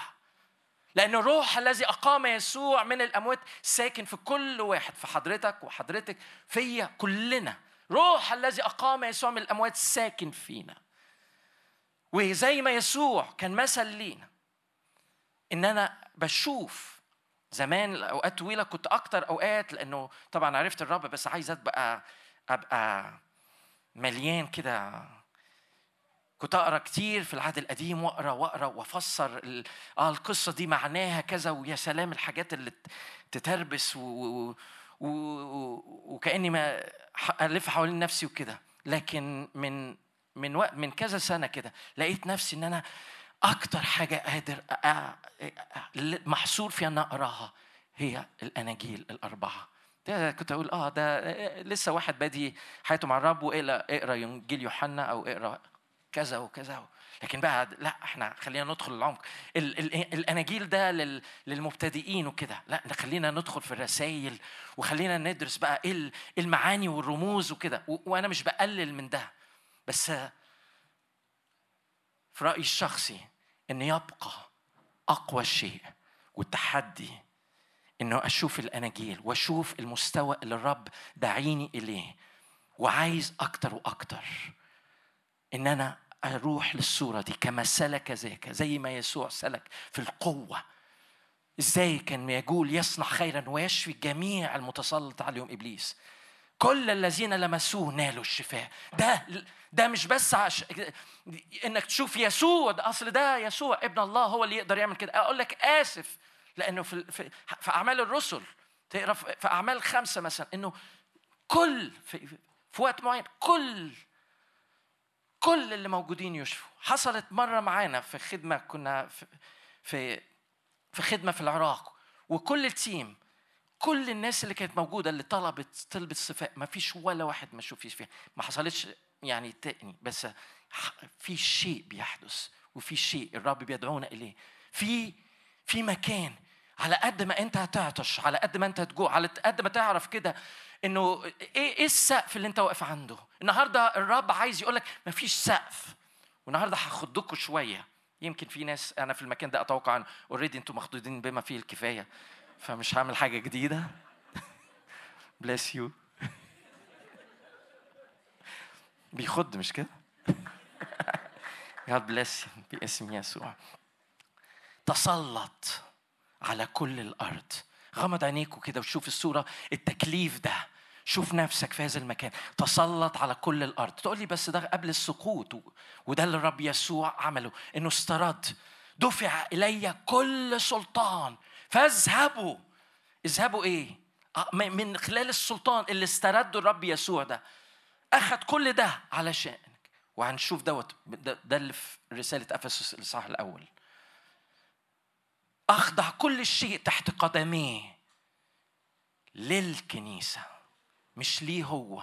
للكنيسة. للكنيسة. علشان الكنيسة. عشان يبقى كل شيء خاضع للكنيسة. هللويا تسلطوا have dominion هي دي رسالتي النهارده. الرب النهارده عايز يعمل ترقية نقلة في ال dominion في السيادة اللي إحنا عايشينها. لأن دي هويتنا الحقيقية. لو في أتربة جت علينا لو في حاجات اترمت علينا كتير عايز أقترح على حضراتكم النهارده. أكيد سمعتوا. ومن ضمن الحاجات اللي بيحصل ريستوريشن يمكن آخر 15 20 سنة مثلا تقريبا بنسمع كتير عن الهوية في المسيح. الهوية في تركيز على التعليم ده. لأنه الروح القدس بيعمل شيء والشيء ده هيوصل لحتة هيحصل فيها قنبلة نووية. أنا مش بهزر. هيحصل فيها انفجار غير عادي. ترميم إيه إيه إيه على الهوية اللي بترمم إنه البنوية أنا ابن لله وإن أنا أعرف إن أنا مين في المسيح إن أنا ابن لله. ممكن تبتدي عند حتة بالنسبة لك آه إنه بيحبني وبياخدني في حضنه وبيطبطب عليا وبيرعاني وبيسدد احتياجاتي وبيحميني. كل الحاجات دي حلوة بس ده مش المعنى الكامل للبنوية. هنشوف مع بعض. السيادة. قول معايا بصوت عالي كده السيادة. ارفع ايديك معايا قول السيادة. دومينيون باسم الرب يسوع. السيادة. السيادة. أثق إن الحق ده بيترمم في الكنيسة وهيترمم في الزمن الجاي بطريقة غير عادية أكتر وأكتر في اسم الرب يسوع. السيادة. مزمور آه عايز أتأمل فيه معاكم بسرعة آه مزمور 82 في حاجات أنا اكتشفت أو أنا طريقة تعامل الرب معايا آه بيمشيني بالمشقلب. في حاجات بلاقيها بإنها بتنور يعني make sense لما أمشي فيها بالمشقلب. بمعنى إنه آه إصحاحات لما تتقرأ بالعكس يعني من تحت لفوق wow make sense من الأول كده كأنه آه anyway مش مش هدخل. من الحاجات المميزة في الموضوع دوت دايما بالنسبة لي زكريا أربعة ومزمور 82 من الحاجات اللي في رأيي الشخصي لازم تتقرا بالعكس من تحت لفوق أو يعني يعني. معلش أنا هسيبكم فما هنقرأ المزمور ده من تحت لفوق. ممكن؟ هو كأنه مثلا آيتين مع بعض آية آيتين and so on. فمزمور 82 وعدد ستة. أنا قلت أنكم آلهة. الرب بيقول أنا قلت أنتوا آلهة.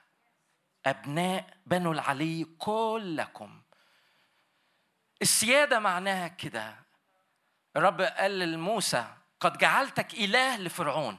ولما بقول آلهة طبعا ما تتخضوش بس آلهة مش بمعنى إنه إنه لازم الناس اللي حواليك تسجد ليك وتقدم لك العبادة وتقدم لك الذبايح وكده. الالهه مش معنى كده لكن إله بمعنى إنه ليه السياده الدومينيون سيادة. أنا قلت أنكم آلهة وبنو العلي كلكم. لكن مثل الناس تموتون. كأنه حاسس كأن الرب بيقول حاجة بت... بتوجعه من جوه. أنتوا ليه عايشين زي بقية الناس؟ أنتوا آلهة. ليه بتموتوا زي الناس؟ ليه عايشين وبتعانوا زي بقية الناس؟ أنتم آلهة. وبنوا العلي. أنتم مش المفروض زي بقية الناس تعيشوا وتموتوا كأنه الحياة تبقى عادية. قول باسم الرب يسوع النهارده. إن أنا مش هكون زي بقية الناس. ده مش حاجة خاصة. أنا عارف إنه وأنا بسمع كده كأنه حزعك شوية لو في ناس بتسمعني سواء هنا أو كده ممكن ننزعك شوية أروح تدين شوية بس معلش يعني إن لا لا لا إزاي يعني وكده؟ ده أنا الوديع المتواضع وده أنا المفروض وأنا الغلبان وأنا أنا أنا بس أنا مش أنا اللي بقول الكلام ده.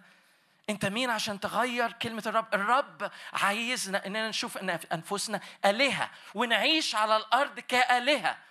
والناحية أو الدايرة اللي بتكلم مع حضراتكم النهاردة إنه محتاجة يحصل فيها ريستوريشن وإعلان جديد. إنك تبتدي تشوف نفسك كإله بنو العلي. وشوف إزاي إنها مربوطة ببعض لأنها دي حاجة مرتبطة بالبنوية. صرنا شركاء الطبيعة الإلهية. حاجة إحنا إننا أولاده. كل الذين قبلوا أعطاهم سلطان أن يصيروا أولاد الله. حاجة معجونة في بعض. حاجة ما بتشالش من بعض. كأنها package واحد two for one ابن معناها مش بس إنه بيرعاك وأبوك اللي بيحبك وبيمتعك وبيحميك لكن ابن يعني أنت بتحمل جينات بابا. أنت. ليك سلطان بابا.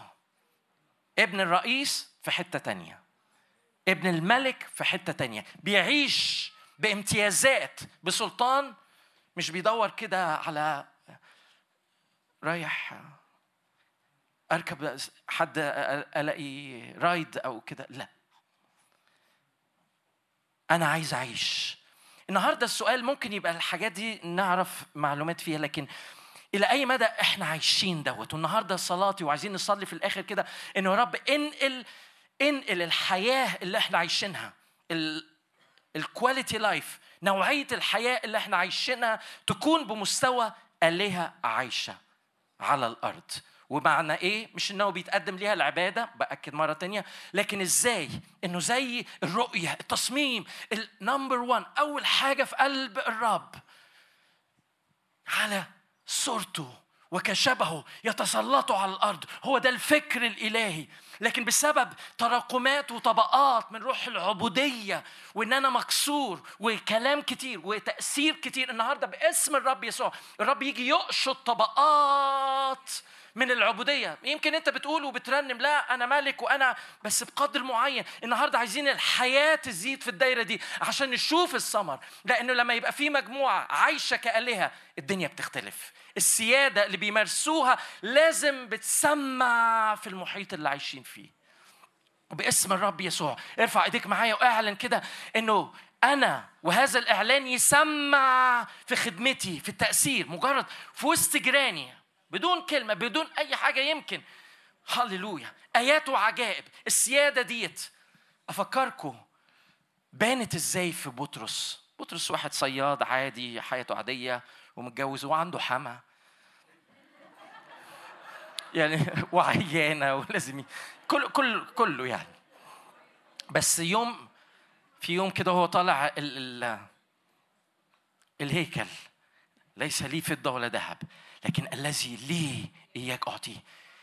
كان مدرك كان مدرك إنه عنده حاجة. إيه اللي ليه ده؟ السيادة. ما بيصليش يا رب من فضلك اشفي فلان ومد ايديك وارحمه كده. مسك ايديه سيادة باسم يسوع المسيح الناصري. قوم.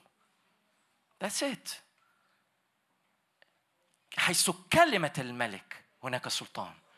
مش كلام كتير ومن فضلك واحاول أقنعه كلمة سلطان سيادة. لأنه ده السيادة أنا عايز أتنقل في الحتة دي ما أعرفش بالنسبة لكم. أنا عايز أكتر وأكتر من ده. عايز السيادة دي. أنا قلت إنكم آلهة وبنوا العلي لكن رب كأنه بيصرخ بيقول كده. لكنكم بتموتوا زي بقية الناس. أنتوا ليه عايشين زي بقية الناس؟ أرجع الحتة بقى لورا فوق- فوقيها. يقول كده في عدد اتنين وعدد آه، آسف عدد ثلاثة وعدد أربعة. أنتوا لأنكم آلهة قوموا بالدور بتاعكم. اقضوا للذليل ولليتيم انصفوا المسكين والبائس ده دورنا على الأرض.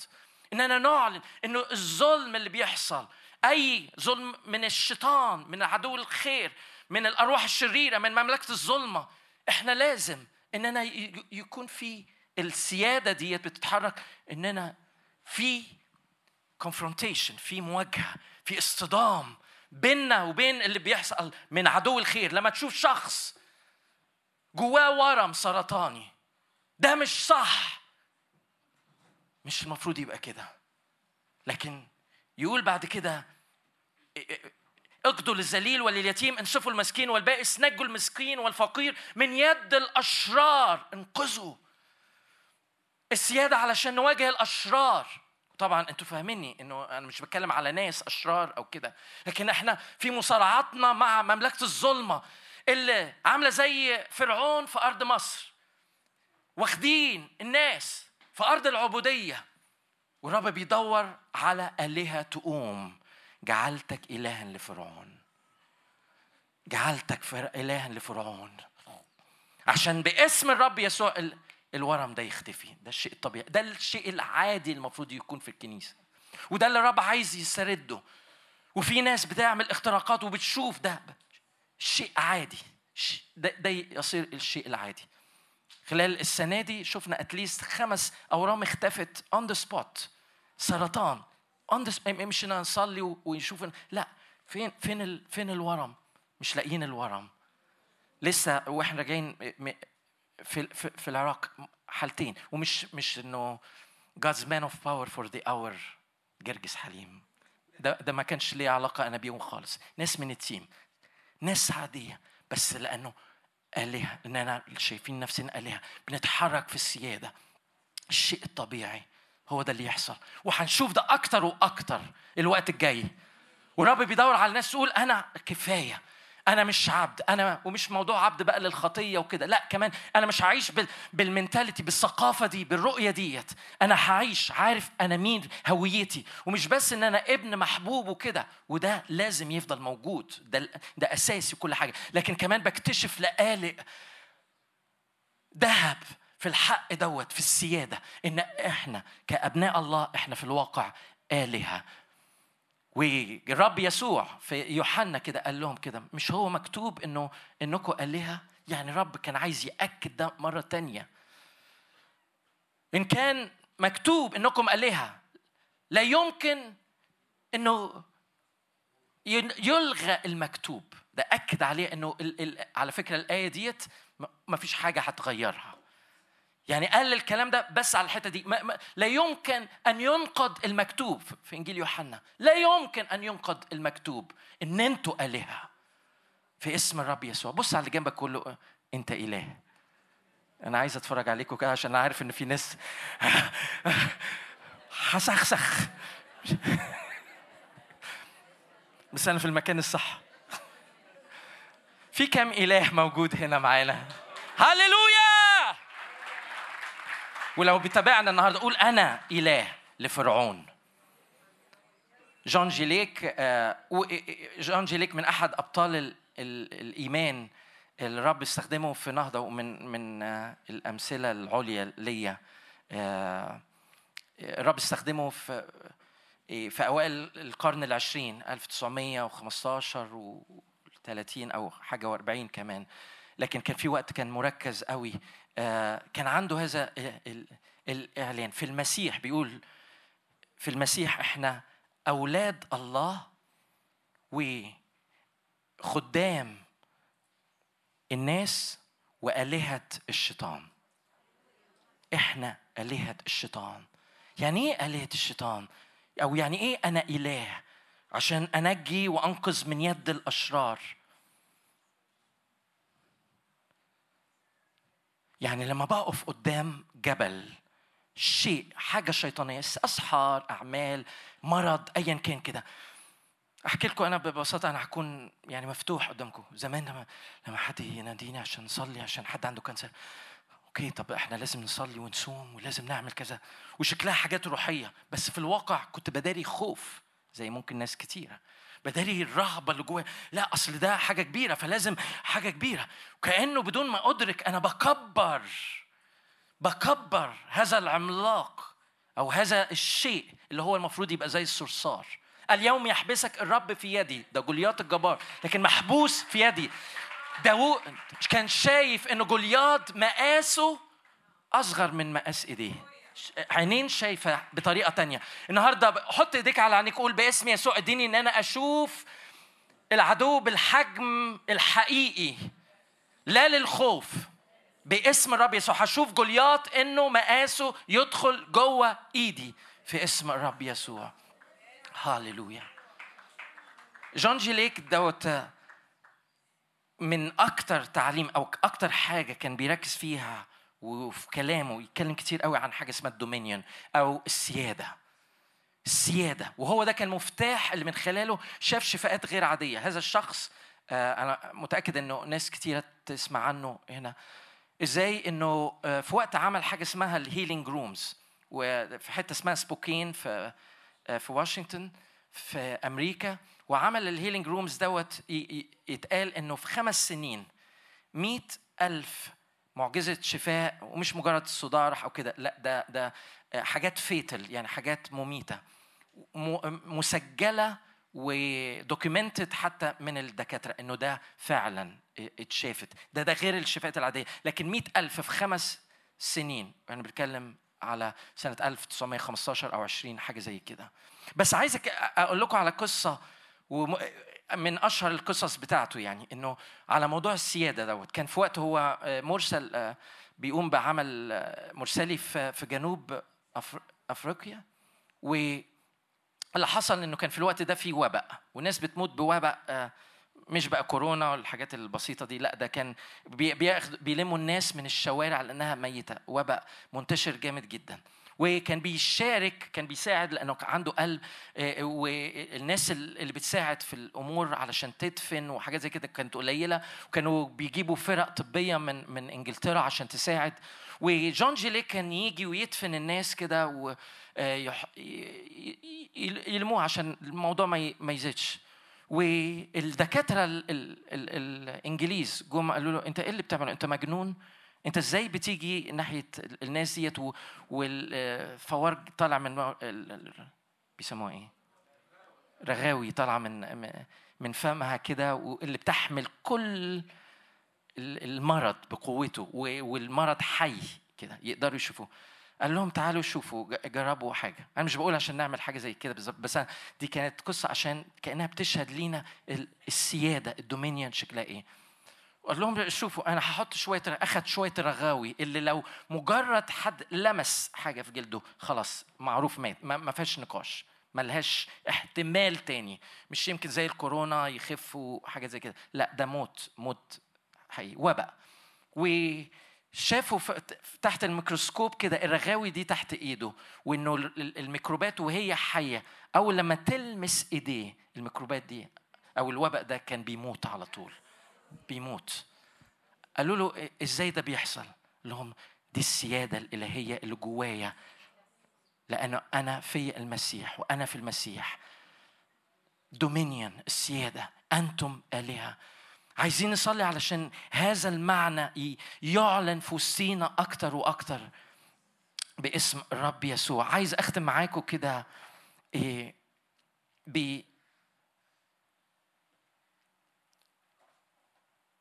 رسالة أفسس والإصحاح الأول عشان هنصلي في, في اتجاه محدد. هاليلويا هاليلويا thank you Jesus بولس بيصلي كلنا عارفين القصة دي أو المقطع دوت. كي يعطيكم إله ربنا يسوع المسيح واحد 17 أبو المجد روح الحكمة والإعلان. المفتاح. هو ده اللي أنا عايز أختم بيه عشان هو ده اللي عايزين نعمله. اننا نصلي من أجل روح الحكمة والإعلان إنه يحصل revelation لأنه في معلومات نبقى عارفينها كمعلومات في الذهن آه واجمع موضوع وكده. لكن الإعلان لما بي بي بيطلق جوايا بينقل حياتي في حتة جديدة. بيخليني أعيش الكلام ده. زي ما كنا بنسمع من دكتور ندى يحصل transformation بتغير المقابلات. المقابلات ديت ال encounters ديت اللي فيها revelation في الواقع ال revelations لازم يقود إلى encounters يعني الإعلان لازم يؤدي إلى مقابلات. لأنه لو أنا wow نور قدامي معنى وكده وما ما خدتش ده للخطوة إنه يحصل فيه المقابلات والزيارات ال encounters دوت أنا بتحول إلى شخص متدين. وبالطريقة دي إحنا ممكن عندنا معلومات و teachings إيه، تعليم مختلفة ونقعد نناقش في بعض ونحاور في بعض وهو ده اللي بتعمل مشاكل. لكن لما يبقى عندي إعلان معين وأخده قدام الرب ومش هطلقك غير لما يحصل ال encounter لازم يحصل مقابلة. ونفسي أحط تحدي قدام كل شخص. كل مرة الرب ادالك wow سمعت كلمة. في حاجة نورت حق أوعى تنبهر وتقف وترجع ريما لعادتها القديمة. أوعى تقف في نفس الحتة. لازم إن أنا أدخل في الحتة. وعامة هي دي الحتة مش هقول الاصعب بس اللي عايزة نفس طويل أو عايزة تركيز عايزة تصميم. إن إزاي آخد الإعلان لمقابلة اللي تغير حياتي اللي تنقلني. إعلان علشان أتحول من يعقوب إلى إسرائيل. أنا اتغيرت خلاص. في تغيير. في حاجة حصلت جوايا. فهنا بيقول البداية إنه روح الحكمة والإعلان. أنا عايز الإعلان ده ينور جوايا. مستنير عيون أذهانكم لتعلموا ما هو رجاء دعوته. أول حاجة أنا كنت زمان ما كنتش فاهم الحتة دي لأن كنت بالنسبة لي شايف إنه الحاجات اللي بعد كده أحلى و... جميلة أكتر أو يعني ج- جذابة عظمة قدرته الفائقة و- وغنى ميراثه كده إيه دعوته يعني؟ يعني الرب عايز إن أ- أهم حاجة أول حاجة إن أنا أعرف إن أنا مثلا هبقى قسيس ولا ايفانجيلست مبشر ولا كده بس الموضوع مش كده. رجاء الدعوة ده معناه لأن الدعوة ده أساس كل شيء. لأن أنت اللي هيقودك للإعلان وإنك تعيش في الحتة دي إنك مدرك الدعوة. ده ده اللي انت اللي أنا اتخلقت علشان أنا مدعو ان أنا اكون representative ممثل. أنا مدعو ان أنا اعيش كإله علشان اقوم. ما اكونش نايم في الطراوة عايش حياتي عادية لكن اتنقلت الحتة ديت وابتديت أعيش. النهارده باسم الرب يسوع يحصل إطلاق ناس تايهة. يمكن حتى في حتة روحية عندهم معلومات كتير ويمكن بيخدموا حاجات كتير بس تايهين عن الدعوة مش شايفين بوضوح. باسم الرب يسوع الرب يفتح عينينا النهارده إنه ما يكونش في أي شخص بيسمعني غير وهو خلاص مشى on track هو ماشي في شايف الدعوة. أنا دوري إن أنا إزاي أعلن ملكوت الله في كل مكان في كل فرصة. وأنا راكب التاكسي وأنا إيه، رايح شغل وأنا في- وسط جيران ايا كان.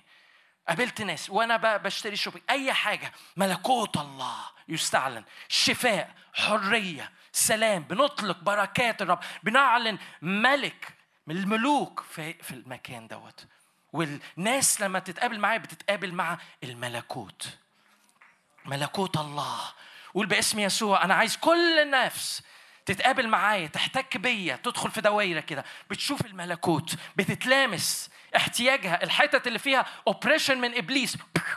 النار بتخرج. على طول. في اصطدام بيحصل من الأجواء اللي أنا عايش فيها. هللويا. مع أي شيء من العدو في اسم يسوع. وبنتسلط بنخضع قول معايا بنخضع بنخضع بنخضع باسم الرب يسوع كل شيء. مستنير عيون أذهانكم لتعلموا ما هو رجاء دعوته وما هو غنى مجد ميراثه في القديسين وما هي عظمة قدرته الفائقة في في دوائر مختلفة. بس أنا عايز أقف بعد كده. الذي عمله في المسيح إذ أقامه من الأموات وأجلسه عن يمينه في السماويات فوق كل رياسة وسلطان وقوة وسيادة وكل اسم يسمى. ليس في هذا الدهر فقط بل في المستقبل أيضا. وأخضع كل شيء تحت قدميه وإياه جعل رأسا فوق كل شيء للكنيسة ليك. هللويا. أقرأها مرة تانية. يظهر في ناس ما أخدتش بالها. فوق كل رياسة وسلطان وقوة وسيادة وكل اسم يسمى. جيب كل الأسامي اللي قدامك اللي عاملة زي جولياط الجبل العالي ايا كان مرض سواء في دوايرك في حياتك سواء في ناس بتحبها سواء في ناس بتخدمها ايا كان. تقدر تقول كده فوق كل رياسه وسلطان وقوة وسيادة وكل اسم يسمى. وأخضع كل شيء تحت قدميه وإياه جعل راسا فوق كل شيء. راسا فوق كل شيء من أجل الكنيسة. ده مش عشان بيتمنظر الرب ما عندوش صغر نفس مثلا عنده انفيريوريتي ولا بيحاول يعوض نقص عنده أو كده. لا ده عمل كل ده عشانك.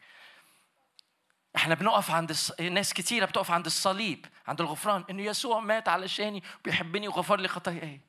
That's good. أنا مش بقلل من كده لأن بس دي البداية.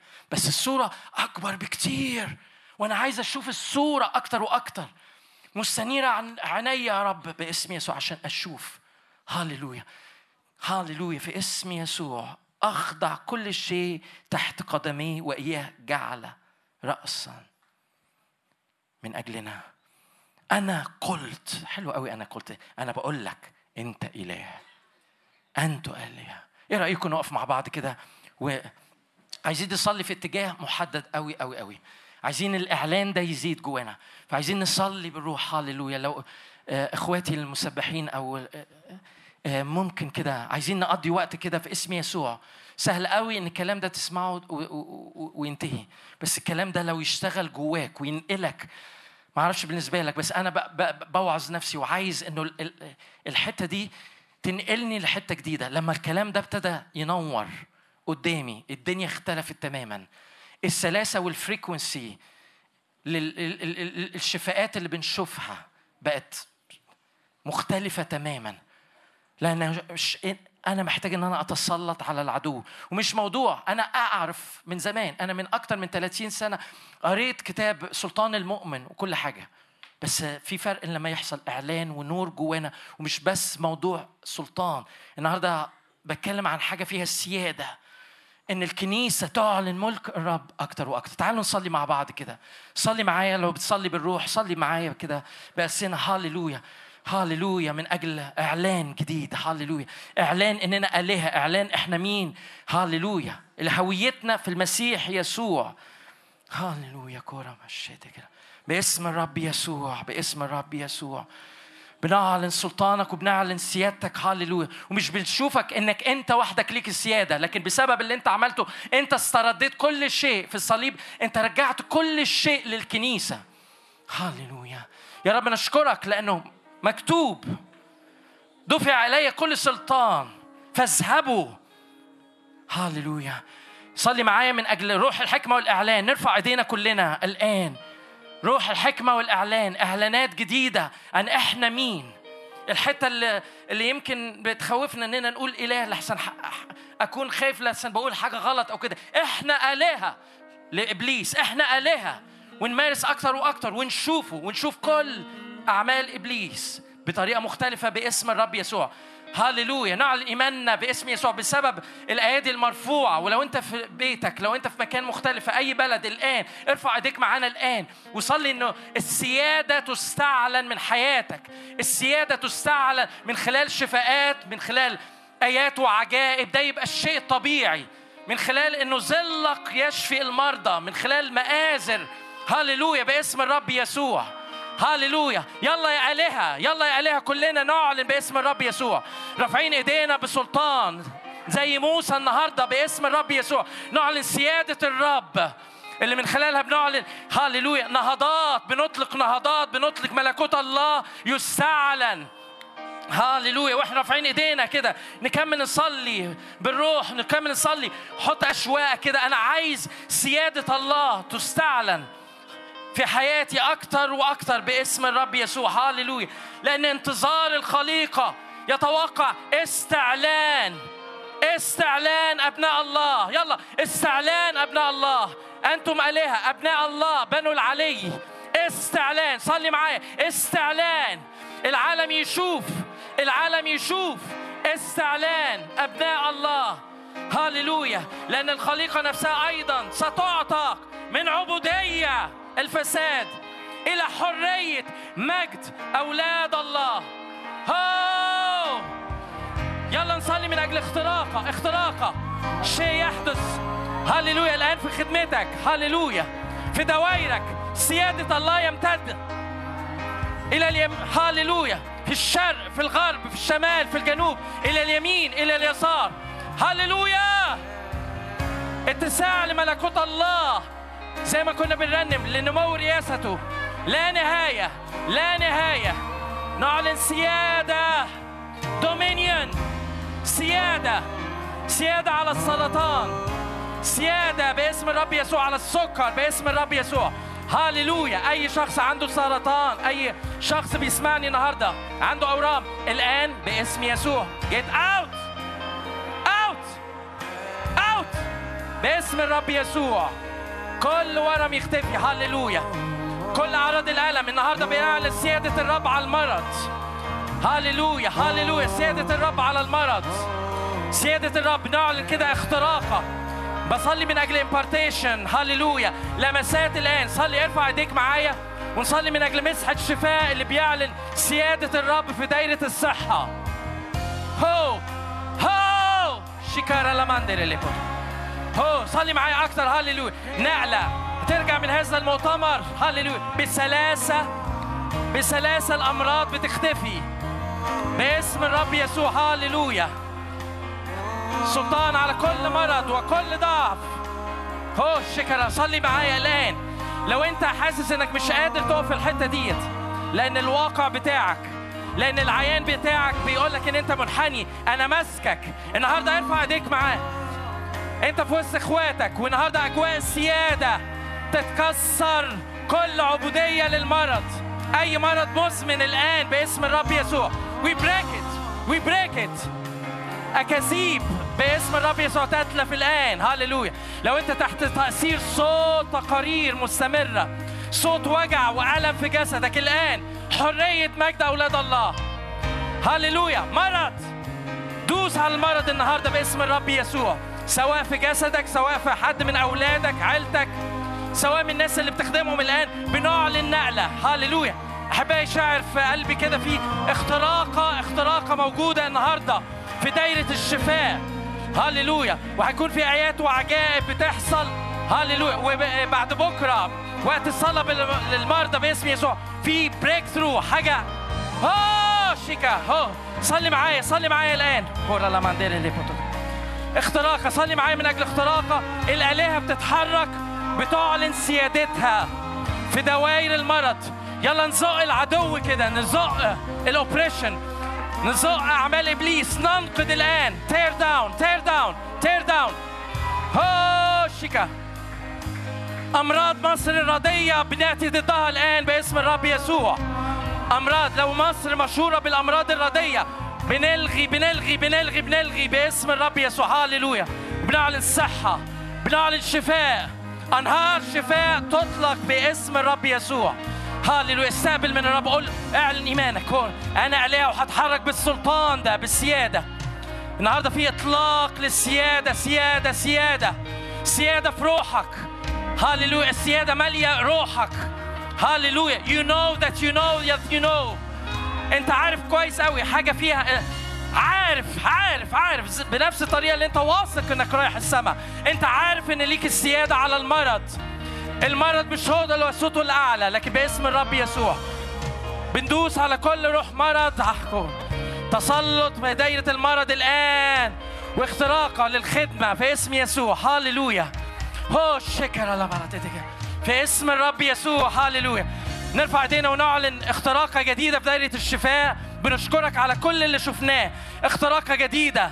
هاليلويا. لخدمة الحياة الجديدة في دايرة الشفاء باسم الرب يسوع. As never before.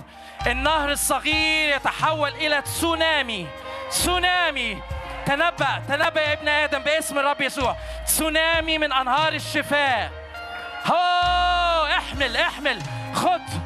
هاتوا الأواني. يلا. هللويا شكرا لماندي هو كيرا لماندي لا لا لا لا لا لا لا لا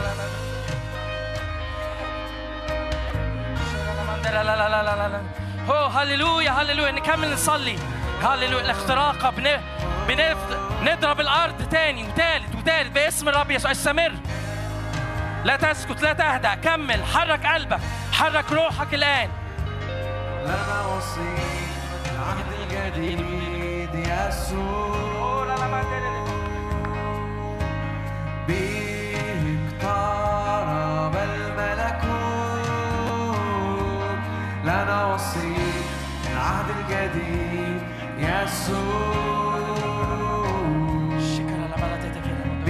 هللويا هللويا الملكوت لنا وصية العهد الجديد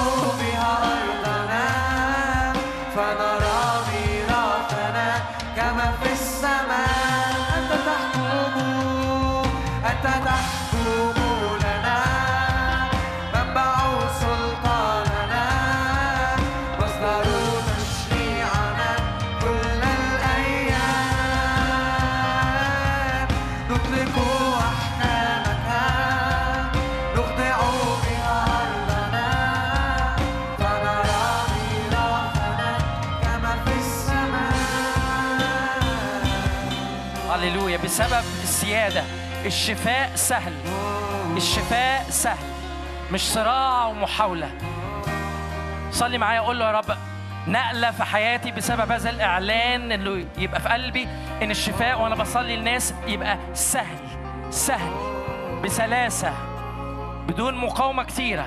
السيادة السيادة باسم الرب يسوع. هاليلويا هاليلويا على قلبي إنه في الوقت ده كمان لو في ناس من خارج ال- القاهرة لو ترفع ايديها كده عشان نصلي ليها بطريقة خاصة. كم واحد من بره مصر يرفع ايديه؟ أمين. آمين. طيب خلونا كلنا كده نرفع ايدينا ناحيتهم ونصلي لاخواتنا في اسم يسوع من أجل امبارتيشن من أجل رجوع يرجعوا من هذا المكان بمسحه شفاء جديدة. هللويا واستعلان السيادة استعلان مجد أولاد الله بطريقة جديدة على خدمتهم على كنايسهم في اسم الرب يسوع. هللويا في اسم الرب يسوع. وعايز. هللويا آمين. هللويا في اسم الرب يسوع. يا رب بنبارك إخواتنا الآن من أجل impartation في اسم الرب يسوع. سكيب سكيب غير عادي.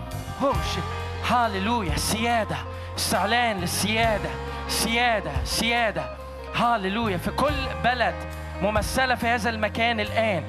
ونفسي الصف الأولاني ال- ال- الفريق معايا. لو ينفع يمدوا إيديهم ناحية الكاميرات كده باسم يسوع. لو في ناس من بلاد مختلفة بيتابعوا هاليلويا. النهارده الاجتماع بنصلي من أجل البارتيشن لكل بلد بتتابع في اسم الرب يسوع. واخواتي اللي موجودين هنا صلوا معايا من أجل كل الناس كل كنايس من كل أماكن. أنتوا سبب بركة لأماكن كثيرة.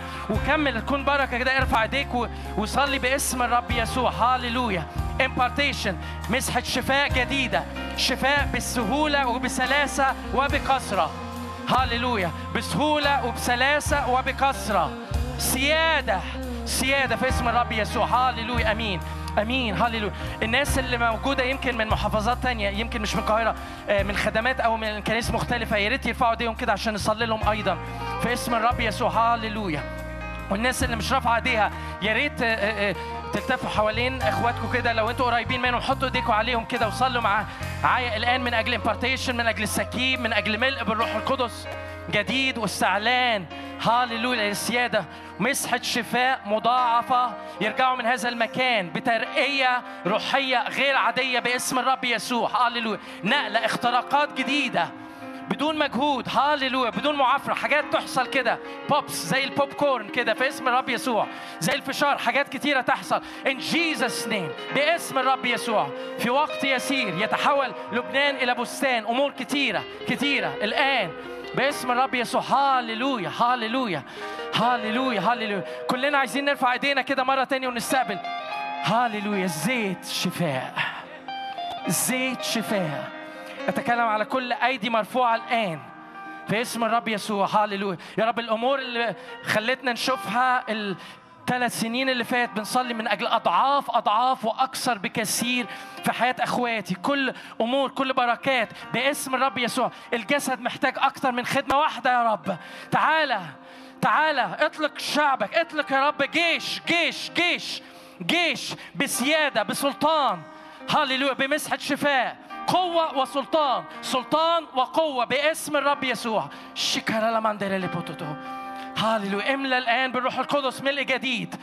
fresh دهن طري دهن طري دهن طري نقلة نقلة نقلة. هاليلويا وإيمان غير عادي. هاليلويا هاليلويا هاليلويا. في اسم الرب يسوع شكرا. باسم رب يسوع. ترقية ترقية ترقية في مسحة الشفاء. في كل خدمات ممثلة في كل كنايس ممثلة في كل خدام ممثلين في هذا المكان أو بيشاهدوا فمجرد مد إيدك معايا. ترقية. ترقية في الإنسان الباطن. ترقية في السمانة الروحية. تتلف أنيار المرض بسبب سمانة روحية يسكبها الرب على الجسد حتى طرف الثياب. تتلف أنيار المرض بسبب سمانة روحية تحصل في إنسانك الباطن فتتلف أنيار المرض. مش بس في حياتك لكن في حياة المحيطين بيك. باسم الرب يسوع يتلف النير بسبب السمانة. فصلي معي من أجل سمانة الروح القدس. ترقية باسم الرب يسوع. فتتلف أنيار المرض باسم الرب يسوع. كل أمراض في العينين باسم الرب يسوع. باسم الرب يسوع. باسم الرب يسوع. في أي أشخاص ممكن تنزلوا أيديكم؟ أي أشخاص عندهم مرض في العينين؟ ممكن إخواتي اللي في ال team بتوع الاسيس يتحركوا للإيدين المرفوعة please إخواتي اللي في. ال... ال... إخواتي اللي في ال team بعد إذنكم إخواتي اللي في ال team هيجوا لكم هيصلوا معاكم. باسم الرب يسوع. هللويا. باسم الرب يسوع. أي حد في عنده أي أورام مش شرط تكون مش حميدة حميدة أو مش حميدة. ورم ليفي ورم okay ممكن الإيد مرفوع اللي هيرفع ايده مش معناه إن عنده ورم شرير. حد عنده ورم التهاب عنده ورم okay. في أخت هنا في حد معاه في حد يروح لها؟ أخت في النص. please أي حد رافع إيده ما حدش بيصلي معاه يروح ل, ل... ي... ي... العينين okay. أي حد عينيه بترف؟ okay. أي حد في عنده ده بيبقى حاجة في العينين بيحصل رفه في العين بصورة خاصة اليمين باسم الرب يسوع. okay. هيجي حد. أسيس جابي لو أسيس جابي موجود في هنرحب بكل الأسس بكرة بس. أي... فين باقي الفريق بتاع كأسيس؟ هنيجي لحضراتكم حالا. باسم رب يسوع. مد إيدك معايا لو انت موجود في هذا المكان. هنصلي بكرة بالليل للمرض للمرضى صلاة خاصة للمرضى بكرة بالليل. هنصلي اليوم السبت برضو صلاة خاصة للمرضى. ف... ف... فما تستعجلش. بس استقبل الليلة دي استقبل الليلة دي. في حاجات بتحصل الليلة دي. لو انت ما قلناش اسم المرض بتاعك. سام ما تصلي حبيبي.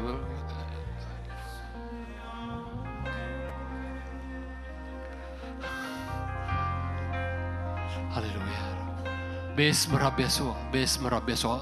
لو انت واقف آه، تقول طب أنا ما عنديش مرض معين أو تقالش غمض عينك معايا وصلي بالروح قول اختراقه اختراقه في أجواءنا. باسم الرب يسوع إن الشفاء يبقى بينفجر في أراضينا بدون وضع يد كمان بدون وضع يد بسبب حضور الملك بسبب حضور الملك. الشفاء يحصل في أراضينا بسبب حضور الملك. الشفاء يحصل في أراضينا بسبب حضور الملك. باسم الرب يسوع في في أخت. فين الأخت اللي آه.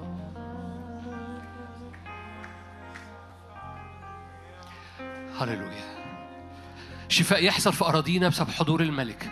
وأنا مش بصلي من أجل ال- الحياة الجديدة أنا بصلي من أجل كل خدمة وخ- وخدمات وكنايس ولبنان والخليج وأوروبا وعندنا خدام من مش مش عرب بكرة موجودين. فبصلي من أجل حركة بالروح القدس على الكنيسة في هذه الأزمنة. فصلي معايا لأن الرب يريد أن يغير أوقات وأزمنة يغير أوقات وأزمنة في حياتك. في اسم الرب يسوع. يغير أوقات وأزمنة في حياتك. مجد الرب يرى. يغير أوقات وأزمنة قال كده مرض ما مما وضعته على المصريين. مرض ما مما وضعته على المصريين. يمكن ربنا يديني فرصة حكي شوية عن مصر. ليه مصر واقفة في الزور؟ باسم الرب يسوع لأن الرب يريد أن يتمجد في مصر باسم الرب يسوع. وأمراض المصريين تحسن باسم الرب يسوع. أمراض المصريين تحسن باسم الرب يسوع. فهللويا في حاجة اسمها أمراض المصريين. عندك مرض واضح أو ما عندكش مرض واضح في حاجة اسمها أمراض المصريين. فهللويا ليرتفع بسبب فدائك يسوع من علينا من على أجواء بلادنا من على أجواء كنيستك باسم الرب هذه الغلالة اللي اسمها أمراض المصريين. هذه البطانية المرمية على جسدك اللي اسمها أمراض المصريين. خلي بالك أمراض المصريين. طب جسيس أسيس جاب يقول ملاش دعوة أنا. لا لا لا أمراض المصريين دي أمراض مرمية على العالم كله لأن مصر بتمثل العالم. هذه البطانية تترفع باسم الرب يسوع. فارفع إيدك معايا. ارفع إيدك معايا. هذا الغطاء المغطى به وجه الامم. هذا الغطاء المغطى به وجه الامم. يرتفع هللويا. يتلف النقاب. المغطى به وجه الامم. يتلف النقاب. على كنيسة الرب هللويا. كنيسة الرب تتملي مسحة تتلف هذا النقاب اللي اسمه أمراض المصريين. هللويا. صليها كده محددة. كنيسة الرب تتملي مسحة تتلف هذا النقاب المغطي وجه الأرض اللي اسمه أمراض المصريين. عشان كده عشان كده لازم عشان كده لازم الصلوات دي تخرج من مصر. عشان كده أسيس جابي وأسيس عماد وأسيس هاني بيجوا مصر وأسيس الخص الخليج بيجوا. عشان لازم الصلوات دي تخرج من أرض مصر. هللويا. هللويا باسم الرب. آلهة المصريين. عشان كده الرب أقامنا إلها لفرعون لآلهة المصريين. باسم الرب يسوع. يود هي فاف هي يود هي فاف هي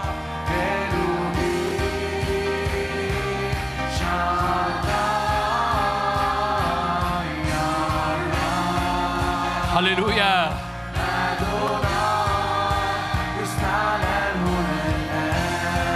يستعلن هنا الآن. ورش سر كريم ورش. ورش إلهي.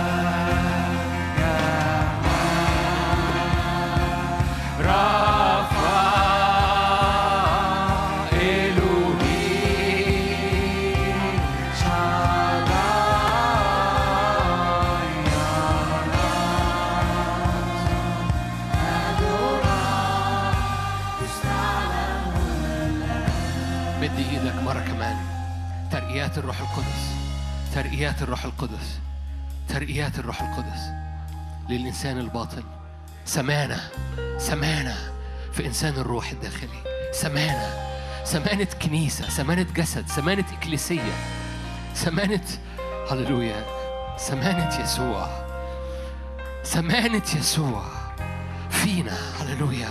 سمانة يسوع دهنة يسوع سمانة يسوع فيك وفينا هللويا. عذراء عفيفة. مرهبة كجيش بألوية طاهرة كالشمس جميلة كالقمر مشرفة كالصباح. خارجة مستندة على ذراع حبيبها. جعلتك إلها لفرعون. باسم يسوع. ارفع إيدك لو تحب. وردد الكلمة اللي الأسيس جرجس أطلقها في وسطينا النهاردة. سيادة. سيادة. ردد هذه الكلمة. سيادة إلهية. سيادة يسوع. خارجة من بطوننا. سيادة يسوع خارجة من هياكلنا أينما ذهبت أينما ذهبت أينما ذهبت على نومك على صحيانك على بيتك على أولادك على كل من يقابلك سيادة يسوع تخرج من داخلك كأنهار حية. تعلن سيادة على أراضيك سيادة على كل من تتقابل معه.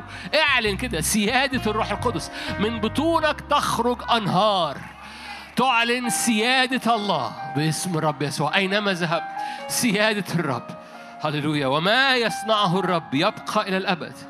أي شفاء حصل النهاردة؟ ثابت يبقى إلى الأبد أي شفاء سيحدث أي شفاء حدث أي شفاء حدث امبارح أي شفاء حدث النهاردة أي شفاء سيحدث الأيام اللي جاية. يبقى إلى الأبد لأن ما يصنعه الرب؟ يبقى إلى الأبد في اسم الرب يسوع. هللويا. تفضلوا اقعدوا ثواني. هللويا. ما خدتش بالي أنا ح- برحب النهارده فقط بالناس اللي مش موجودة بكرة. الاسيس ناشد من الأسيس ناشد الأسيس ناشد من مش مش لوس انجلوس بقى من سان دييجو موجود في وسطينا فممكن ترحبوا بيه مش موجود بكرة. في أسس تانية كانوا معاك يا أسيس جرجس ولا كفاية؟